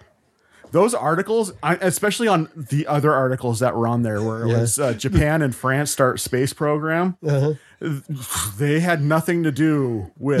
like the articles were it was about a murder Uh, there, was, there was a divorce hearing there was some child stuff going on like That was nothing Th- that's the trick. They do the same thing in comic art. They, they'll grab copy from some random newspaper and stick But it, in. was, it was because- hilarious because Yeah. Dallas is in the kitchen making popcorn, and I'm like, "Yo, yo, you got to come in here and look at this because this is stupid." it was it was pretty wild That's like uh, You know what I would love to see in this movie? what When he thawed Talent? from the ice. That he, that he would just turn it, they would turn into John Carpenter's a thing, and it's actually the thing that they sold out. I made this comment. Take- I made this comment when we were watching this movie. They had the big chunk that had Captain in it. I'm like, oh my gosh, we're watching the thing now. right And Dallas is like, what? No. And I'm like, have you ever never and seen he the thing? finally comes back to the states where Kurt Russell couldn't stop him, and he becomes the president. Thank you. that would have been such a better movie. I yeah. so anyway, so Oh. he, he goes to California. Uh, Nazi Italian daughter goes ch- chases him down in California. yeah i want to Kill- I want to rewind real The quick supermodels, not just one, all of them. Everyone from GQ magazine came to chase him down. I want to rewind because we, we, we brought this up a little bit in, in your spoiler free section. You almost went into it. The the scene in Canada where he's dealing with Ned Beatty in the car. they all find him at the perfect spot, like everyone knew exactly where he's at. I, I feel like you had issues with him in the vehicle and his response. Yes. See, I I, you- I liked that though. I liked. Or say what, what I issues you had like. first. I did like that part when he was looking. It's like Japan, we're at war with Japan. Germany, we're at war with Germany. He's right they're looking at China. It's like this is obviously um a spy who's. But then again, I you know I guess if I was him, I was like, but maybe he's a spy in all these countries. Why, why would I assume that he's just buying everything else that we're at war with? Well, all know, of the countries he saw were Allies. members of the the Axis powers. Yeah. It- So Yeah. so I could under that's that's the part that I thought one of the parts that I thought he played the man out of time so well is he's sitting here seeing all these places that this is made in Germany, this was made in Japan, this was made in you know Russia or whatever, and he's like, I I am seriously th- this dude is pretending to be an American, but I'm in some kind of German prison camp thing. Right. Especially when we start asking those questions. But I feel like you have a very different opinion of the scene. I do. And again, it, it goes back to he's supposed to have super intelligence. Mm-hmm. The best he can do is, I feel sick, pull over. Okay, okay, That that makes anyone That- sick. that that I I agree with. Whereas that was a- any intelligent individual will would say, okay, this is all circumstantial information that I'm that I have here. To give any credence to this individual who said who's telling me what he's telling me, I should talk more and try to find a flaw with what he is saying. Mm-hmm. Because if I go based off of my own knowledge to tr- to find credibility in a story that I am out of time, then I'm going to be only biasing my own perception. So I have to use the information that's being given to me at this moment from this individual. That's my only credible resource. And if I can find a flaw in it. But of course, the super intelligence was uh, on par with the accuracy of the stormtroopers in Star Wars. and so as a result, we have Superman going, until sick, pull over, blah, blah, blah. yeah, if he if he really thought the guy was a Nazi spy, there were there were ways he could have gotten out of there without feigning sickness. right. He was using his standard American education system. Okay. but he he was supposed to be beyond that is the point i'm Yeah. saying Yeah, I get that. I appreciated the context clues, like what Brian said, because uh, again, he's freshly thought out. He's running around. He has no idea what's going on. He's been running in the wilderness for. Well, apparently it was a it was a quick jog from the frozen tundra to Canada, Right. Um, and then context cluesing. Okay, Germany, Japan, and then all of a sudden Beatty's asking these questions of that that, that would lead to too much information for any spy to have. I I get that, but I can see where you're going from. Like, why didn't he? But again, that goes back to my conversation of, I don't think this was meant to be a movie. I think this is supposed to be a pilot. eh, I don't know. And then what also irks me is just how wasted Ned Beatty was in this movie. Yeah. Yeah. He was short in it. Like there were like what three scenes with him. Maybe I mean, that. he had like a total runtime of like maybe five minutes. Yeah. It, it just felt like they had him in the movie just to say they could ha- that they had him in this movie. That might have legitimately been the reason though. Like like like you know, look, we've got this famous actor in here because he was he was the only one that was really big name at the time, wasn't he? Even still, he's a big name. Yeah. So so I, I I would I would argue that that might have been the point. He was in there just long enough to say, "Hey, he's in this movie." Mm-hmm. You know. All right, so Captain makes back. This is this is one of my other issues I have with Captain. He he did not believe he was in the future until he got to his old girlfriend's house. Mm-hmm. after he saw her old. Mm-hmm. After he's like, "Oh, your daughter's kind of cute." after he's traveled across the nation and seen everything here, and then he watches videotapes. because if it's on TV, it, It must, be, true. real. He's like, "Whoa, I'm- everything's true." But now I did like his reactions when he first gets back to Ohio, California. Uh, you know, like he's he's at the pier, he sees his name carved in that piece of wood that's aged. You know, he sees the the goth people on the beach asking for a cigarette, and he's like, "What the heck am I looking at?" Right. He runs by the lady in the swimsuit and is like, "Why are you outside dressed like that?" Like he that, that was that was one of the things that I liked about it is that he is so confused for most of that time. He's seeing things that are completely foreign to him, Mm-hmm. and that I liked. Like I feel like they spent more time doing that with this version of Captain America than the MCU Captain America. I'll give you that. in the MCU Captain America, he's shocked and wild on Times Square in New York. And then when you see him again, he's acclimated. He's like, okay, I'm good. You know, Can we can we can we talk about Dollar Store Meg Ryan? Okay, please bring it up. Okay, so But it has to be a dollar. None of this like ninety nine cent extras that chat. Yeah, because remember, dollar store is now a dollar twenty-five, so you better get this right, okay? This is nineteen ninety. It's a dollar. Yeah. All right, continue. I'm so confused. it worked. okay, so anyway, so like real talk, he get he makes it to Bernie's house and he sees Bernie old. He's still the same age. Bernie's hooked up with some other guy after she told him before he left, "I'll wait for you forever." Lies. Um, Again, we give her a pass for that. I don't. I don't. Forever means forever. Um, He's like, I don't trust women when they say forever. I know what their time limit is. you know, and, and you know what? I uh, to to that I would say, and I am not a chauvinist pig when it comes to that. Like, I, if I, if I was in love with a woman and that that happened to me, and she was in her sixties and I was still in my twenties, I would still chase her because you're in love with the person, not with the body. Now- you know what? now, It won't that, take that long I can give you because 60. she did specify, I always knew you were alive. She never really believed he was dead. So that means at some point she was thinking, he's alive, but I want kids, so I don't care. So, so Mm-hmm. that that I will give you. So then we have her daughter, which is Dollar Store Meg Ryan, because that's who she was designed to look like. In there and being like with the worst acting, just like golly gee.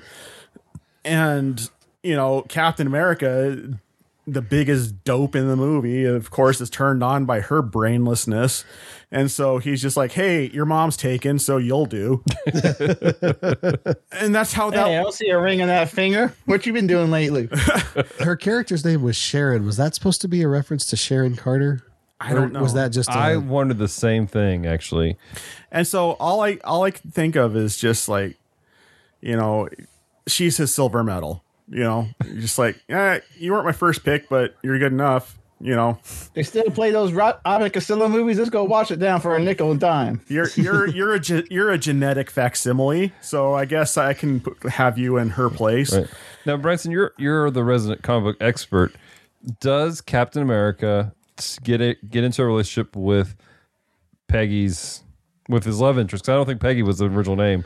With his love interest in the comics, his love interest is daughter in the comics. Uh, I don't think I don't know if it was her daughter or her niece, but he had he does get in a love interest with Sharon Carter, Agent 13 That they have a romance, um, and it continues throughout most of the comic book history. I mean, he has flings with other people. I mean, that because that's Hey, you he's know, a comic book man. He gets he gets a relationship with everyone. He got Right. a relationship with. But there is a with, there is an the ongoing Black Widow.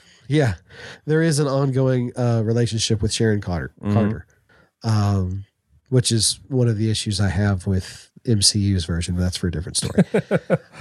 So this is a this is an accurate thing. As as ridiculous as it felt, the way they did it, because again, it was just so fast. It was just like I've been frozen for forty years, but I feel like it was yesterday. Hey, yeah, like it just How like you doing? like they didn't set up the romance at all. And like at the end of the movie, like they're like we're so in love, which I guess we're taking tips from de- uh, Fatal Deviation, throw bullets at us, and then we fall in love. Is that what's happening here? It, it's, it's it's a traumatic relationship. You know, it's like a was it Speed. speed? Yeah. Now, you and me were on the same page. yeah, exactly. You, you go through a traumatic event, so you're instantly, you know, in love for life. See, that's all you need. Is that is that picnic basket, that blanket, a bottle of wine, and loads of fruit. And you're You know ready what? for a date. I think we can. I think we can fix the divorce pandemic within the United States. Oh, jeez Louise.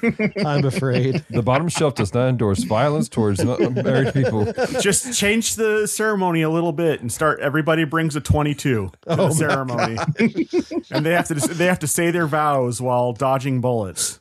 You took the phrase "shotgun wedding" a little bit too seriously. The bottom shelf does not endorse any of the actions that John just said. But the Dapper Man approves. All right, Please send bro. hate mail to Dapperman.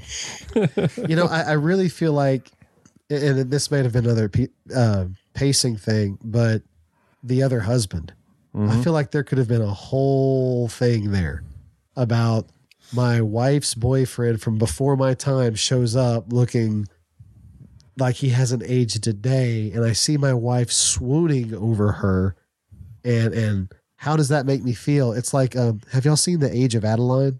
No, No. uh, in that movie, you've got a a lady who doesn't age, Mm. and she has a fling with this guy, and they're very much in love. But then she leaves, accidentally bumps into him years later. He's, you know, older with his wife at the time, and his wife sees how he reacts to her and gets jealous. It's like, what's the deal? You know, what's going on? I feel like they could have dove into that a little bit hmm and it was just all all he did was sit there have a mean face and then die later that, that, that's all he did Yeah. Can, uh, you, I think you and me are kind of tapping on the same thing here because when I saw that scene, I didn't say nothing during the movie, but I wanted to look over at Dallas. I'm like, how cool would you be if you know Celeste's ex boyfriend showed up? You know, you're 50, er, late 50s, early 60s, and he shows up and he's still in his like 23 year old body, right and you watch your wife go, Ooh. yeah To be fair, Celeste's ex boyfriend is not somebody she's a fan of. I'm but point, point of reference though. It- Yeah. you I got you. I got you. I mean, it's just like as the husband, my first reaction would be like, "Y'all need to get out of here. yeah. There is no reason for you to be here. There is nothing here for you." Yeah. yeah And instead, he's just this guy in this movie is just like, "Hey, my wife's taken. Take my daughter instead." Right. yeah He he i'm pull- gonna go sit on the chair and read my newspaper he pull he pulls he pulls a lot. Yeah. Yeah, I'm here for your wife. Uh, Well, take my daughter instead. Okay. yeah Now, did did they try? uh, To me, when I watched it, it tr- seemed like they tried to set it up where Steve knew this guy. Like this was almost like a Al Simmons issue where he knew the guy. I, I i thought for a second that maybe he was one of the other people that were- in the house Yes, that's that's the feeling I got when it. So that for Yeah. me, it was a you're back, and it's the it's the awkwardness of like I I married your girl, yeah and, but we waited. Uh, like to me, I I again stuff that I wish had been more clear, Mm-hmm. cleared cleared up and fleshed out yeah in a TV series. Didn't they do that in the ultimate run of comics didn't uh bucky in the in the ultimate comics when they rebooted everything in the early 2000s didn't bucky marry peggy I think Bucky died in the 40s in the Ultimates. No, he was uh he was an old man because Steve found him. He was like an ancient guy when he f- first thought out. I don't I, remember. want to say, I, I think it was that situation. Yep. It was we both were missing you, and we found a love for each other. We comforted each other, and then we married each other. you may Because be we right. were pretending to marry you. I'll have to go back and look at that, but that would have made that a a better scene, I think, if it had been an old friend that married his old girlfriend, and then, you know, a lot that could have added to that. Totally. Totally. So he's back from outer space. I just walked in to see that sad look on your face. I should have changed that stupid lock. I should have thrown away the key if I had ever known that you would be back here again for me. So go on, go. Go out the door. Sorry. That's right. So he's back. I don't know the words Red Sing with you. I'm sorry. I, so what did we think of of casual President Bush? I thought that was Jimmy Carter, but yeah, we can go. Yeah, Bush. he looked a lot like Jimmy Carter. Yeah, he kinda did. Real talk there. But like just the I'm sitting there going, like you, you guys know me. I'm a very casual individual. Mm-hmm. Like at my church, I wear jeans and a t-shirt because I can't. I'll dress up if I need to, but I can't, and so I do. I'm going. Why is the president wearing jeans and boots and? I, I I think I can speak to that. because he's an all-American president. Okay, I, I think I think that's the point though, is when when we see him as a kid, he is so excited about being in Washington D.C. that he can't sleep, and he sneaks out to take pictures of the of the White House. Uh, he when we when we first see him as the president, he's giving a speech on, "I'm about to make decisions that a lot of people aren't going to like, but I'm going to make them anyway because it's the right thing." Right. you know, he has that conversation with the uh, the the general, and he says, "Hey, if you're here to make a deal, go buy a used car." I, I, you know, they they were painting him up as the all American president, and what's more all American than wearing jeans? Right. I mean, seriously, he didn't even have a tie on. I think that was the idea. Is they were painting him as not the aristocrat, not as the politician, the no nonsense. We're going to do this because it's right uh, th- that they wanted a president that people would actually like because he's going to be teaming up with Captain America. And so they wanted Good thing he told him to go buy a used car because that's all people could afford today. It's like he's predicting the future. You can't afford a used car anymore. Nuh-uh. we walking. So, what what- the the the aspect of the president though that whole kidnap the president and move on that all felt really rushed to me, and like he. Honestly, there was no thought process behind it. I I think the whole "I'm the president now," uh, save the environment policy, kidnap him and put a implant, a mind control implant into him. It all just felt like a MacGuffin to get to the end. right. Really, You, you know what that whole thing reminded me of? If you if you took out a star spangled costume and replaced that outfit with a tuxedo, James it, Bond. it felt very James Bondish. Yeah, yeah, a little bit. I can you see that. So, well, let's let's jump towards the end because uh, again, we've we talked about the the weird time jumps and and now they're in Italy and um and they're they're fighting the Red Skull who now has flesh, which that must have been some amazing plastic surgery to put flesh on bone. He cro- he crossed over to uh, Sam Raimi's Dark Man. Thank you for that reference. Nobody They knows what couldn't Dark find Man Bruce is. Campbell. Was it plastic surgery or was it makeup? It was plastic surgery. Pa- yeah, he says he, he had said he had plastic. extensive plastic surgery. You also noticed that his uh, irises were a normal color. Oh, right, well. right, right. Yeah. extensive. so, um, but even still, I'm like, I I feel like you could have filled in the cracks a little bit. I mean, there's some caulking glue in the back. We just fill that in. Uh, yeah. Smooth out that face. I feel like his face was smoother when it was poofy. even still i to be perfectly honest i think i think that when they gave him the more human look mm-hmm. later on in the movie i think it sold the evil It did. a lot Yes. more than like like say for instance i'm gonna i'm gonna i'm gonna reference another movie here how did either of did any of you guys see uh punisher warzone Yes. I missed that one. the key the Kevin, key- did you see it? What? Port no, no, no. Um, nah. Uh, the key, the ma- the big bad at the end of that was uh, I don't know if you guys are familiar with this villain, but Jigsaw. Yes. Um, and the way they did he did the makeup in this movie was so ridiculous i couldn't take him seriously. Mm-hmm. And i think if i was looking at that red makeup that red skull mask the entire time of this movie i wouldn't be able to take red skull mm. seriously. Mm. I he felt more evil to me with with the more human look. And it, it sold so much better especially with that i mean that guy was a phenomenal actor for that He part. was. Like he was He the was. best person for that part. And honestly, I think he probably could have done a better job in the Chris Evans movie than uh, Agent Smith. Hugo Weaving. Whatever. Yeah. You don't. You can't pronounce a man's name or something. I don't know his name to pronounce it. Because honestly, I don't care. I know him as Agent Smith and that guy from Rivendell. V for Vendetta. I He wasn't see in V for He did Three Musketeers. he was. Didn't He which- was in. which- who- who Agent was he? Smith. He, was V. Loads. he was V for he was the main character. Oh, seriously? He was V. Yes. Wow. Okay, I missed that. uh, I didn't I didn't watch V for Vendetta, so I couldn't. Yeah, I forgot. You don't like good movies. So we're talking about this movie right here, and uh, you. so the the the wrap up. Let's, let's let's bring this down to a close. The final fight scene. This this is supposed to be the the the grand finale, the final fight between Captain America It's the final countdown. and the Red Skull. What did we think about it?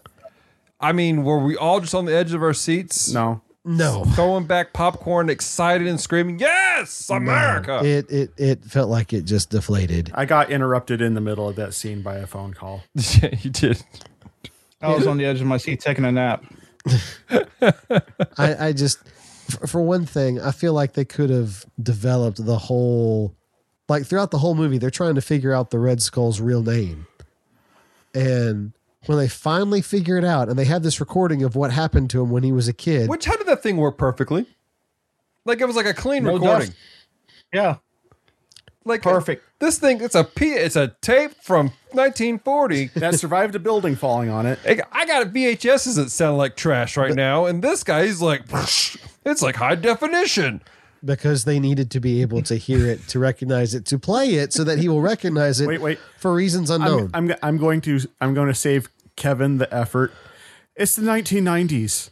You know, it's it, it was Yeah. beyond. It's it's it's American mythology. it's a comic book movie. Yeah. They That's just- how I was able to play his, his music blast loud with a three inch speaker Oh because John Cusack wasn't around to play it. oh, and you want to talk about music? Can we talk about Dollar Store Bob Seger in this movie? I I That was Randy Newman. What are you talking about? No, no, no, no, no, no, no, no, no, no, no, no, no. I'm talking about throughout this movie, they kept playing that one song by Ivan What's His Face, Oh, yeah, yeah. Yeah. and The Randy Newman song. He's like, I saw sing and I play the piano. Look, I see a truck. no, he would th- uh, like Dallas will testify.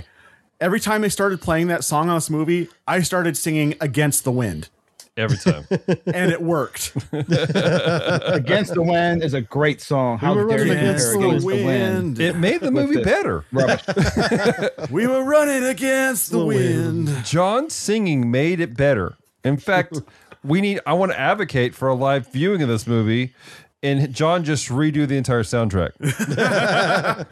that would be fun. I can guarantee you there would be a Scorpion song in that first scene where Captain American shows up.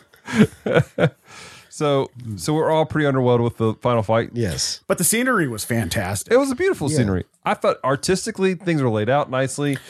my my biggest issue with that final fight is through the whole entire fight throughout the castle before they get to the top red skull's just shooting machine gun at him he's putting up his shield and running into the fire trying to catch up with him Not just that, running away with bullets at his back with his shield in front. right Can we talk about that scene? Do you guys remember this? He's running. Hey, he's running with the president. Mm-hmm. President's in front of him.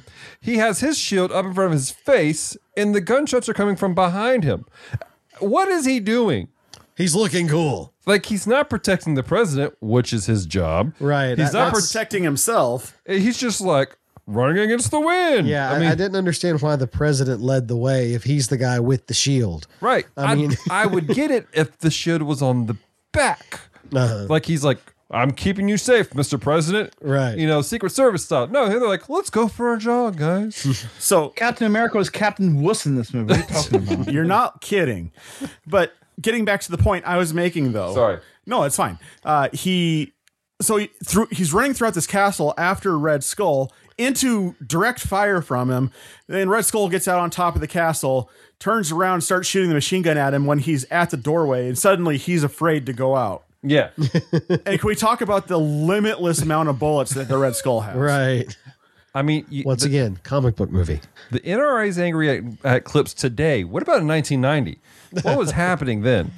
It's like, like okay, so everybody knows IDM for a Dungeons and Dragons podcast, Right. Yeah. It's like he had clips of holding. Is what it, is, is what it was. Is, is that's all it was. It's just he had Right. the clip of holding, and he slapped that in there, and he's good to go for ages. It, I, I, I don't know. I'm offended by the gun usage at the end of this movie. Have have we had a movie where you're not offended by the gun usage? Ah, Not yet. Okay. I don't get offended by gun things in movies because I know it's all fake anyway. So just like everything else in this movie, I will say you know the what I tell you? The president and the girl was much more of a Captain America than Captain America was. Just in their bravery. They actually fought Yeah. back. They, I mean, yeah, they got caught, see they got captured, but they were they were fighting back while Captain America's like, oh, got to run away from this situation. They both have this whole let's do it whatever we can for Captain America, just for Captain America to kind of mess it up. Yeah, he's like, oh, run away. He was running away more than O.J. Simpson's for the police. Oh, oh. maybe, Oh. wait, wait. His his outfit was red, white, and blue. Maybe he was in the wrong movie. Maybe this was Captain France. Oh my god. Go to action. No, we was surrender. Rico. All right. I want to wrap this up with a conversation about the ending scene.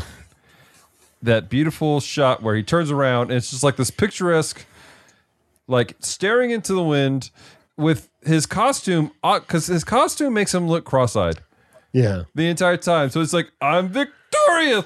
I'm happy. It was Yeah, after he decapitates that girl. Heads up. Heads up. that was terrible, man. Oh my gosh. All right. Because I was thinking like he decapitated her. They didn't show blood or anything else, but you knew exactly what happened. Yeah. Oh my gosh. All right. Any final spoiler fu- filled thoughts before we continue on with the podcast? This movie was not made for children.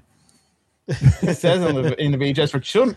Exciting adventure for children of all ages. Like, yeah, bull crap. well, here's the thing. This movie was not made for children who would have appreciated a Captain America movie.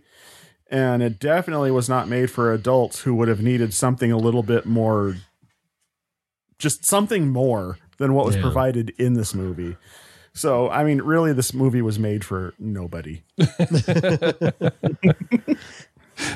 All right. It Well, was okay. made for people who's trying to escape from someone for like a good 95 minutes or something. right. and, and the thing about it is, I saw that, like I said, I saw this when I was nine, and I really enjoyed it as a nine year old. So Right. maybe you have to be at an age where reality doesn't matter. yeah. Well, let's let's jump into our final final rating. What do we guys think individually? Branson, can you define our rating system for people? Absolutely. All right. Here on the bottom shelf, we have a rating system to classify our movies. First, we have the top shelf. Top shelf ratings are movies that we have no clue why they're rated poorly. We think they're wonderful and we think everyone should watch them. Then we have the middle shelf. Middle shelf means uh, we kind of see why maybe the critics didn't like it, but it's not as bad as people remember. And you should have this to watch every once in a while just for a just for a laugh or just to remember or if you're feeling nostalgic. It's it's it's not great, but it's not as bad as it could be. Bottom shelf is yep, this is as bad as the critics said it was. it's absolutely bad. The only people that watch this are either want to see what not to do or it's some kind of cult following thing where they check their brains at the door. and then at the very bottom, we have the dumpster fire. The dumpster fire is reserved for movies who no human being should ever have to see, ever. Ever. Dark Star, looking at you. You shut your mouth. Excuse me. Good thing Dark Star, everyone died at the end. I still like Dark Star. Thank you very much. You're welcome to have it. All right. Well, let's jump into our ratings. We're gonna start over here with uh, Mr. Kevin. So, well, what are your words, man? Words. Okay, so Kevin said words. so Kevin has voted top shelf. I'm gonna make sure to put that on social media. So Kevin, what's your rating? Uh, this movie. Um, I, I I want I want to throw in the fire so freaking bad. yeah. Yeah, I just I was bored and I was it was lame. It was dumb, but it, it had some value to it. But What was the value to it? it isn't- it- the value to it was um crap. Now I'm forgetting. Maybe I should throw in the fire. Maybe there wasn't that much value. yeah. Only value I could think from it was um them starting off with a superhero movie like they're trying, even though DC was succeeding at these movies before they switched around. Um That is true. I, I pre- yeah, because it's like when you start off, DC was doing great. The only thing Marvel had going for it at the time was um Incredible Hulk.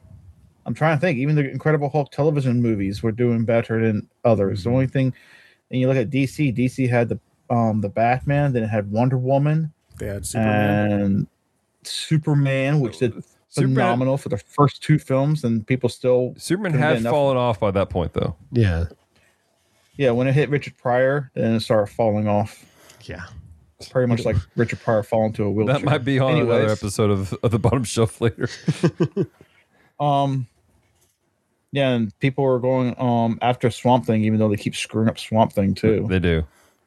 Yeah, So, so where are you putting Um, this, man? Because now you got me guessing. I'm not sure where you're going with this now.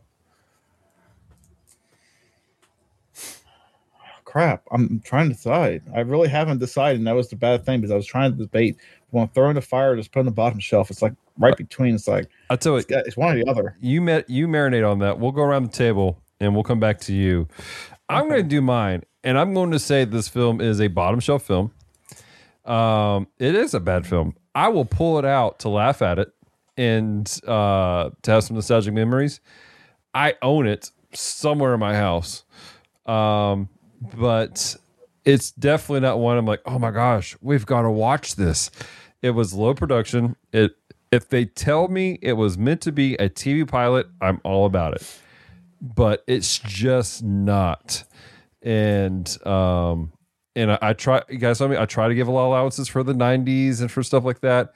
Um it's it this is the type of movie I want for the bottom shelf. As far as the show, uh, these are like when I think about bottom shelf films, these are the type of films I think about. And um, this is a bottom shelf film. Like I feel like this is the poster child for bottom shelf, in my opinion. So, uh, Mr. You? Yeah. Okay. I walked into this movie with a lot of nostalgia for the first time that I saw it. You know, I, I can remember where I was when I saw it. I can, if I close my eyes, I can still smell the smells and feel like I'm in that room again. And, you know, the excitement that was behind it. That said, it didn't live up to my expectations Yeah. this this time around. But if I've learned anything from doing this show, it's that going in with the expectations, but then revisiting it with a blank slate, I'm always going to end up coming back with a different experience. Um, that said, I didn't hate this movie enough to to purge it from existence Mm-hmm. Um and i started asking myself you know I, I didn't hate this movie. There were parts i enjoyed. I really enjoyed the villain in this movie. Mhm. um would i show that and i had to ask myself would i show this to anybody or would it just sit in my collection? And if the right person came along that was into comic book movies or that was into comic books who was not aware of this movie the first thing i would do is pull it out pull it out and say hey have you seen this old movie Oh, that's a good is point. hard to find Hmm. um, because I would do that because there would be a mutual interest there. And I believe that watching that movie, watching this movie with somebody who has that interest, who will be able to either enjoy it based off of that interest or enjoy it in a way where you're finding the inaccuracies or the stupidity of it. That's just like, that's not how it should have been Right. because there's a there there's still an amount of enjoyment you can find in doing that in much in the same way that you watch a movie like plan 9 from outer space Mm-hmm. um you know i would have to put it on the middle shelf You know, you're making a great point there, and I, I wasn't thinking about it from the idea of of of bringing Branson's over here telegraphing us. Uh, Branson is already lighting the uh, barbecue for some reason, and so I'm but happy. I'm just happy. I'm just so happy. the the idea of bringing somebody over if it's somebody who's a comic i got it because i am a comic book fan um because it is his i'm trying to decide discern myself if i got it because more nostalgia reasons or not because i get those kind of films um i don't know let me i may change my mind here in a little bit i don't know we'll see branson so All bottom right. shelf cool so kevin no, no, no. Back that up. Back that up. now before you do this Yes.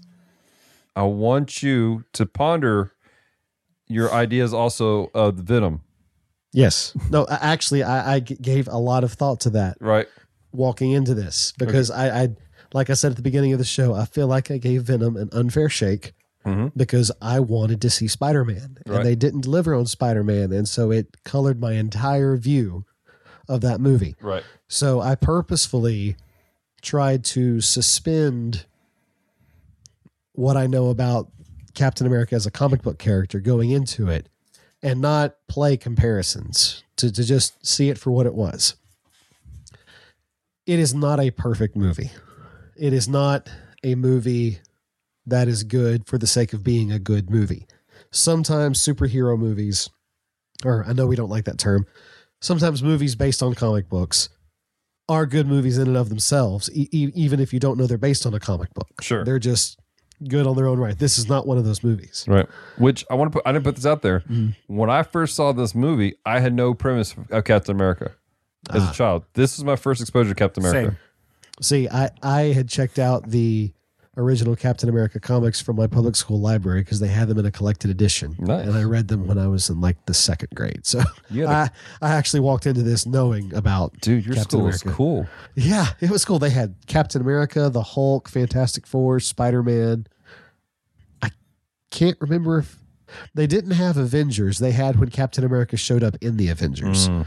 Uh, but anyhow, so that's you know I, I walked in first time I saw it even in, in 92 when my sister was born I already knew about Captain America but this movie is not a good movie in its own right but when I watch a movie I like the escapism Mhm. I'm not sitting there trying to figure out, well, would that really work in the real world? Mm. Does that make sense? Now, obviously, if stuff's just completely off the wall, you know, but like, uh, does it make sense that a ballistic missile can leave Italy, almost scoot by that White House, and end up in Alaska? I didn't take the time to think about that. Mhm. I surrender myself to the story. Mhm.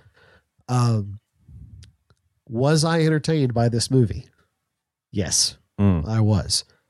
Um, were there things about this movie that I thoroughly enjoyed?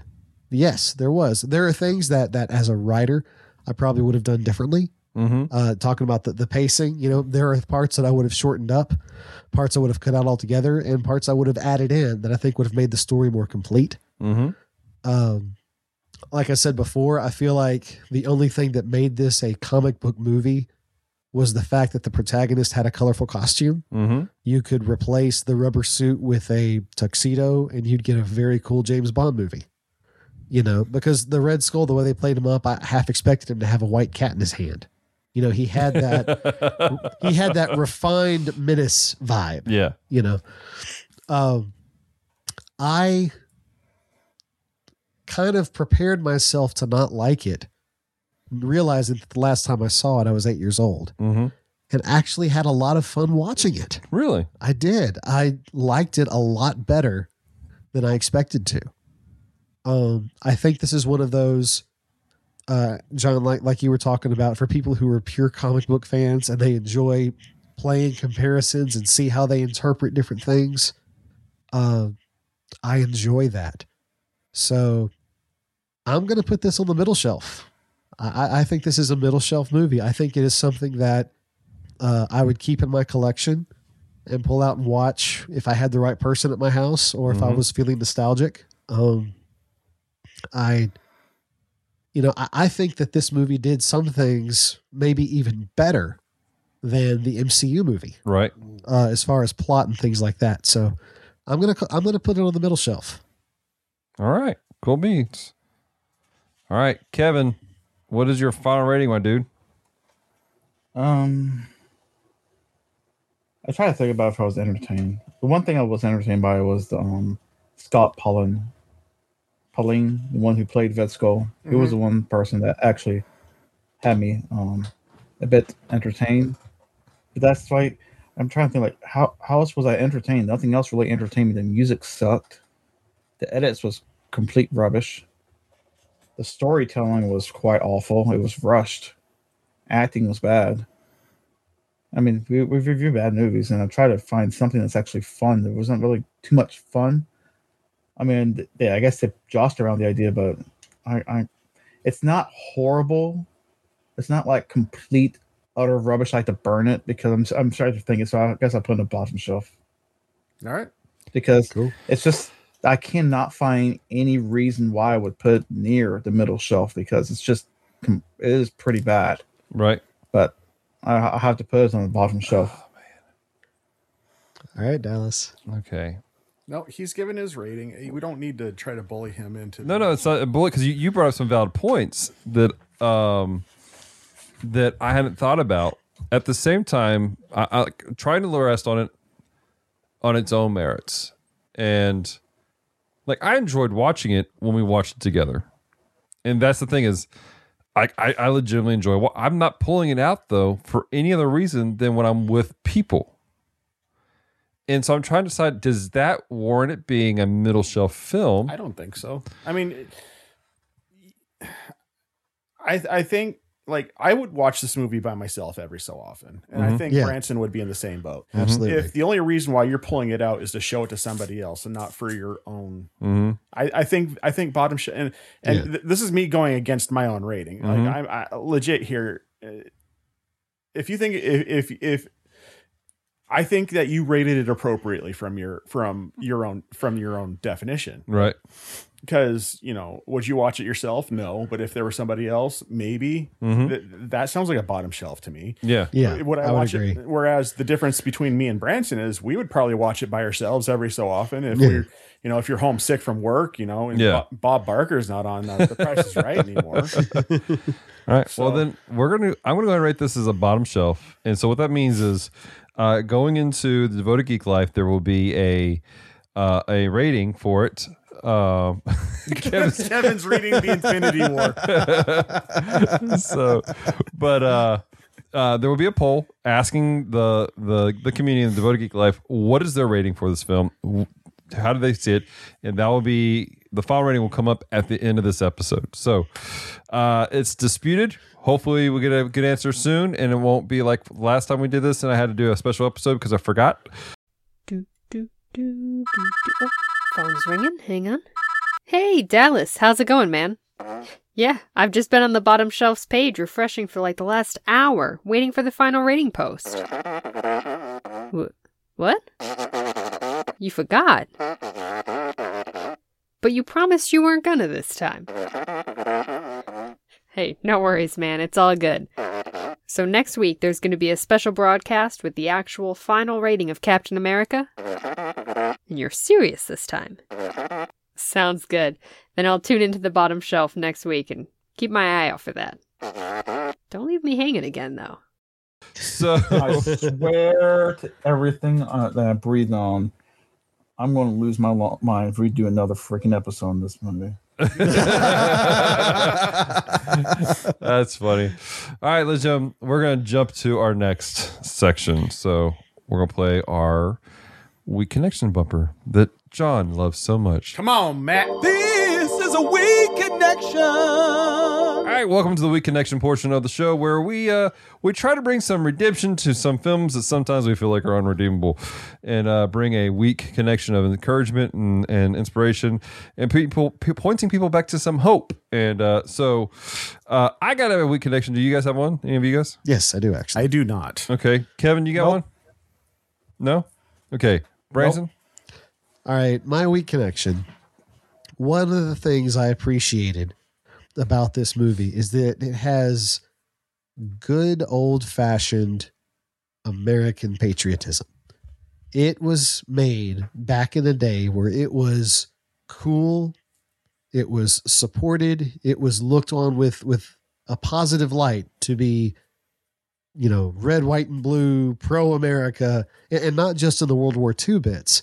Uh, we talked about the the president and how he was the all American president. He was making decisions because they were the right thing to do, and he was, you know, wearing his jeans in the Oval Office, that kind of thing. Right.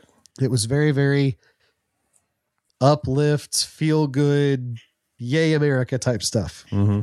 And that reminds me of uh, the Bible verse, and the reference escapes me at the moment. Forgive me, but it's the verse that says, "Whatever is good, whatever is pure, whatever is holy, whatever is uh, beneficial, think on these things." Sure.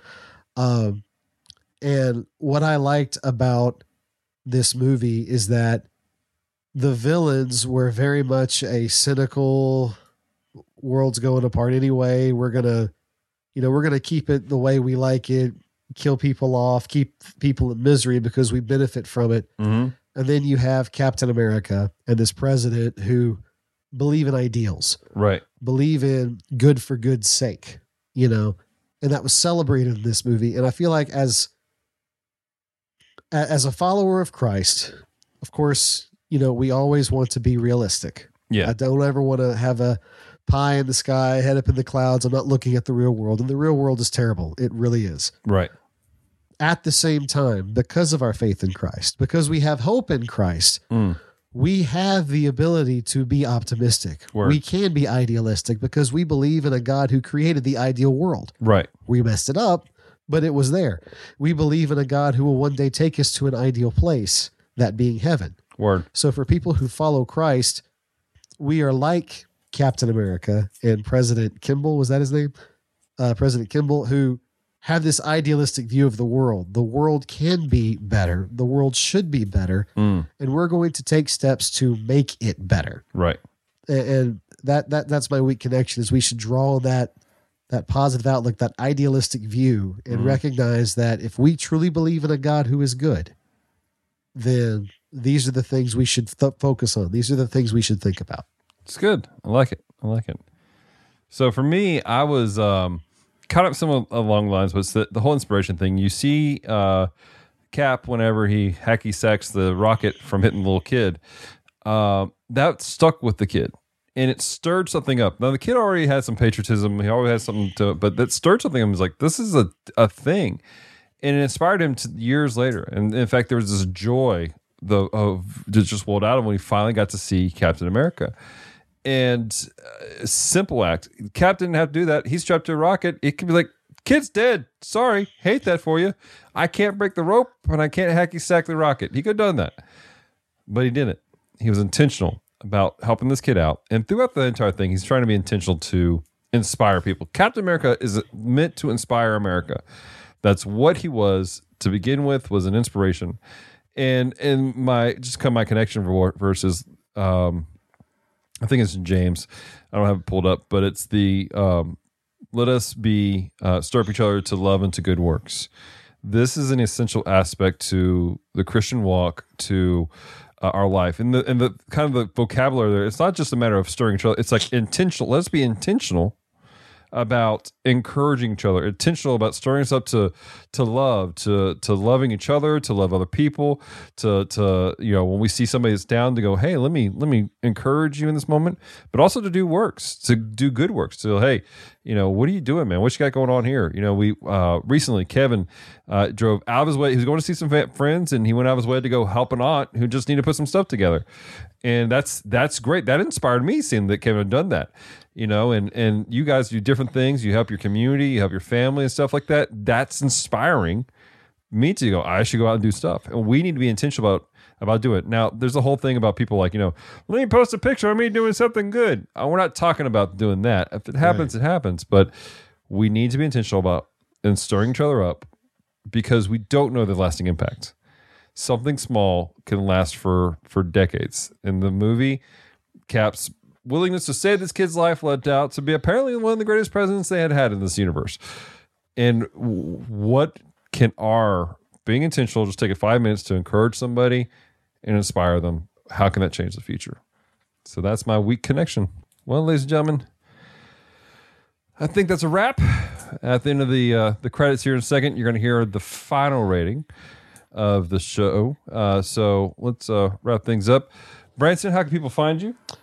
They can find me occasionally on Com Talk, where I have a podcast called B's Views and Reviews, where I review faith based, family friendly comics and I promote the creators that make them.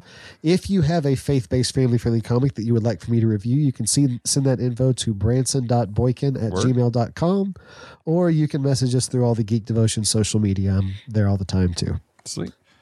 Mr. How are you? Pick one. Didn't he had a? Didn't you had a, a Bible devotion, John? Didn't you had a bit a weak connection? No, Oh, I thought you said you didn't. I thought they were just skipping over you. It's like okay, no, no. I know I skip over you, but doesn't mean they should.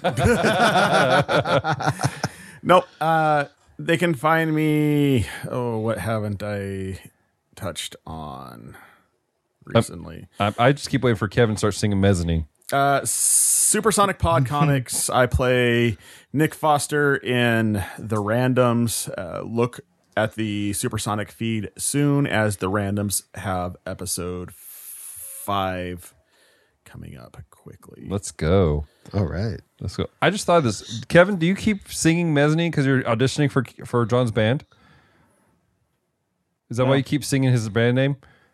Are you No. want? Are you want to be? It, it, it, it's. I, I'm very sure he doesn't understand the reference I'm doing. but Are you going to be a uh, background singer for him? There was, there was a song I listened to. And it was called Glycerine, so I just put Mezzarine with Glycerine. It's like, dun-dun-dun, Kevin, how can people find you, bud? You could find me if you come to Jacksonville, Florida. If you don't, then you won't find me. Well, dang. Okay. it's now a game. Um, if you want to find me on the internet, if you wish to, and if you desire to, you can find me on YouTube, Instagram, Twitter, um, Letterboxd, and Facebook. Facebook, I'm only 25 followers away from a full 1,000. No, I'm 75, 75 at this moment away from a full 1,000. So, Come on, man. hey, ev- everything helps just to put my name out there. And what do they have to look for to find you on those platforms? if they wish to find me, just type in the Dapper Man reviews and you will find me there. Awesome. Where you post up all kinds of memes because you are the meme lord. Yes. And also uh, your uh, fantastic movie reviews that I may or may not agree with some of them. Uh, I agree with a lot of them, except for Morbius, but that's another Because conversation. Morbius is a movie that sucks. it was fantastic. It wasn't fantastic. It was a good movie. it was okay. Yeah. It was an okay movie. Next time on the bottom shelf. No. Nope. Well, So- next review by the time they see this, it would be Sonic the Hedgehog 2. will be up. Well- and um, what, what's the other one? Crud. I forgot what it's called. I haven't seen Crud. That'll be up too. Dallas. Yeah, I've seen loads of crud. Dallas, where can people find you on the interwebs? Well, if you're not listening to this podcasting, you obviously don't know Dallas. so you can find me just geekdevotions.com where you find links to all of our social media platforms for Geek Devotions, uh, Facebook, Instagram, and Twitter. Uh, we put out weekly devotionals on YouTube on the Geek Devotions YouTube channel based on geek culture, which currently, as the filming of this, we're in the middle of Anime April, where all of our devotions are based on animes. Uh, we just had one that's coming out. Um, as of recording this, the following episode is going to be about uh, Ranking of Kings, which was really fun. Wasn't expecting it to have the emotional feel- feels to it. Uh, we've done um, Rurouni Kenshin. We've done uh, what did I do last week? Oh, um, Demon Slayer. I think we might be doing Jujutsu Kaisen. I'm not sure. Uh, it just depends. But uh, yeah, all the anime. I also want to put a little plug. The uh, person that did the art for the uh, anime April Geek Devotions logo Yes. is the artist for Bun Bear Believes in You. It is a children's book slash graphic novel that uh, I will be reviewing on in a future episode of B's Views and Reviews. So Heck yes. definitely check her out. We appreciate her doing the artwork for that. Right. And while we're doing shout outs, I also want to give a special thank you to Nathan James Norman of uh, a fantastic podcast that's not been told, the Untold podcast. Uh, he did our theme song and uh, fantastic job. Appreciate you. He did the VO for the theme song. He did the VO, yes. I did the theme song. You did the theme song, but he did the, the voiceover work for us. So we appreciated that. He kind of reworked it for us. Um, and so, all that being said, follow the bottom shelf on Instagram and Facebook. Just look for the bottom shelf. Pop up pretty easily. Not sure if we're on Google yet. We're working through it. Dave is working his magic as best he can. He's uh, over there at Blubrry. But hey, until next time, have a great day. hey, Branson, Yeah. you want to see my motorcycle and my gun collection? Oh, yeah, absolutely. What?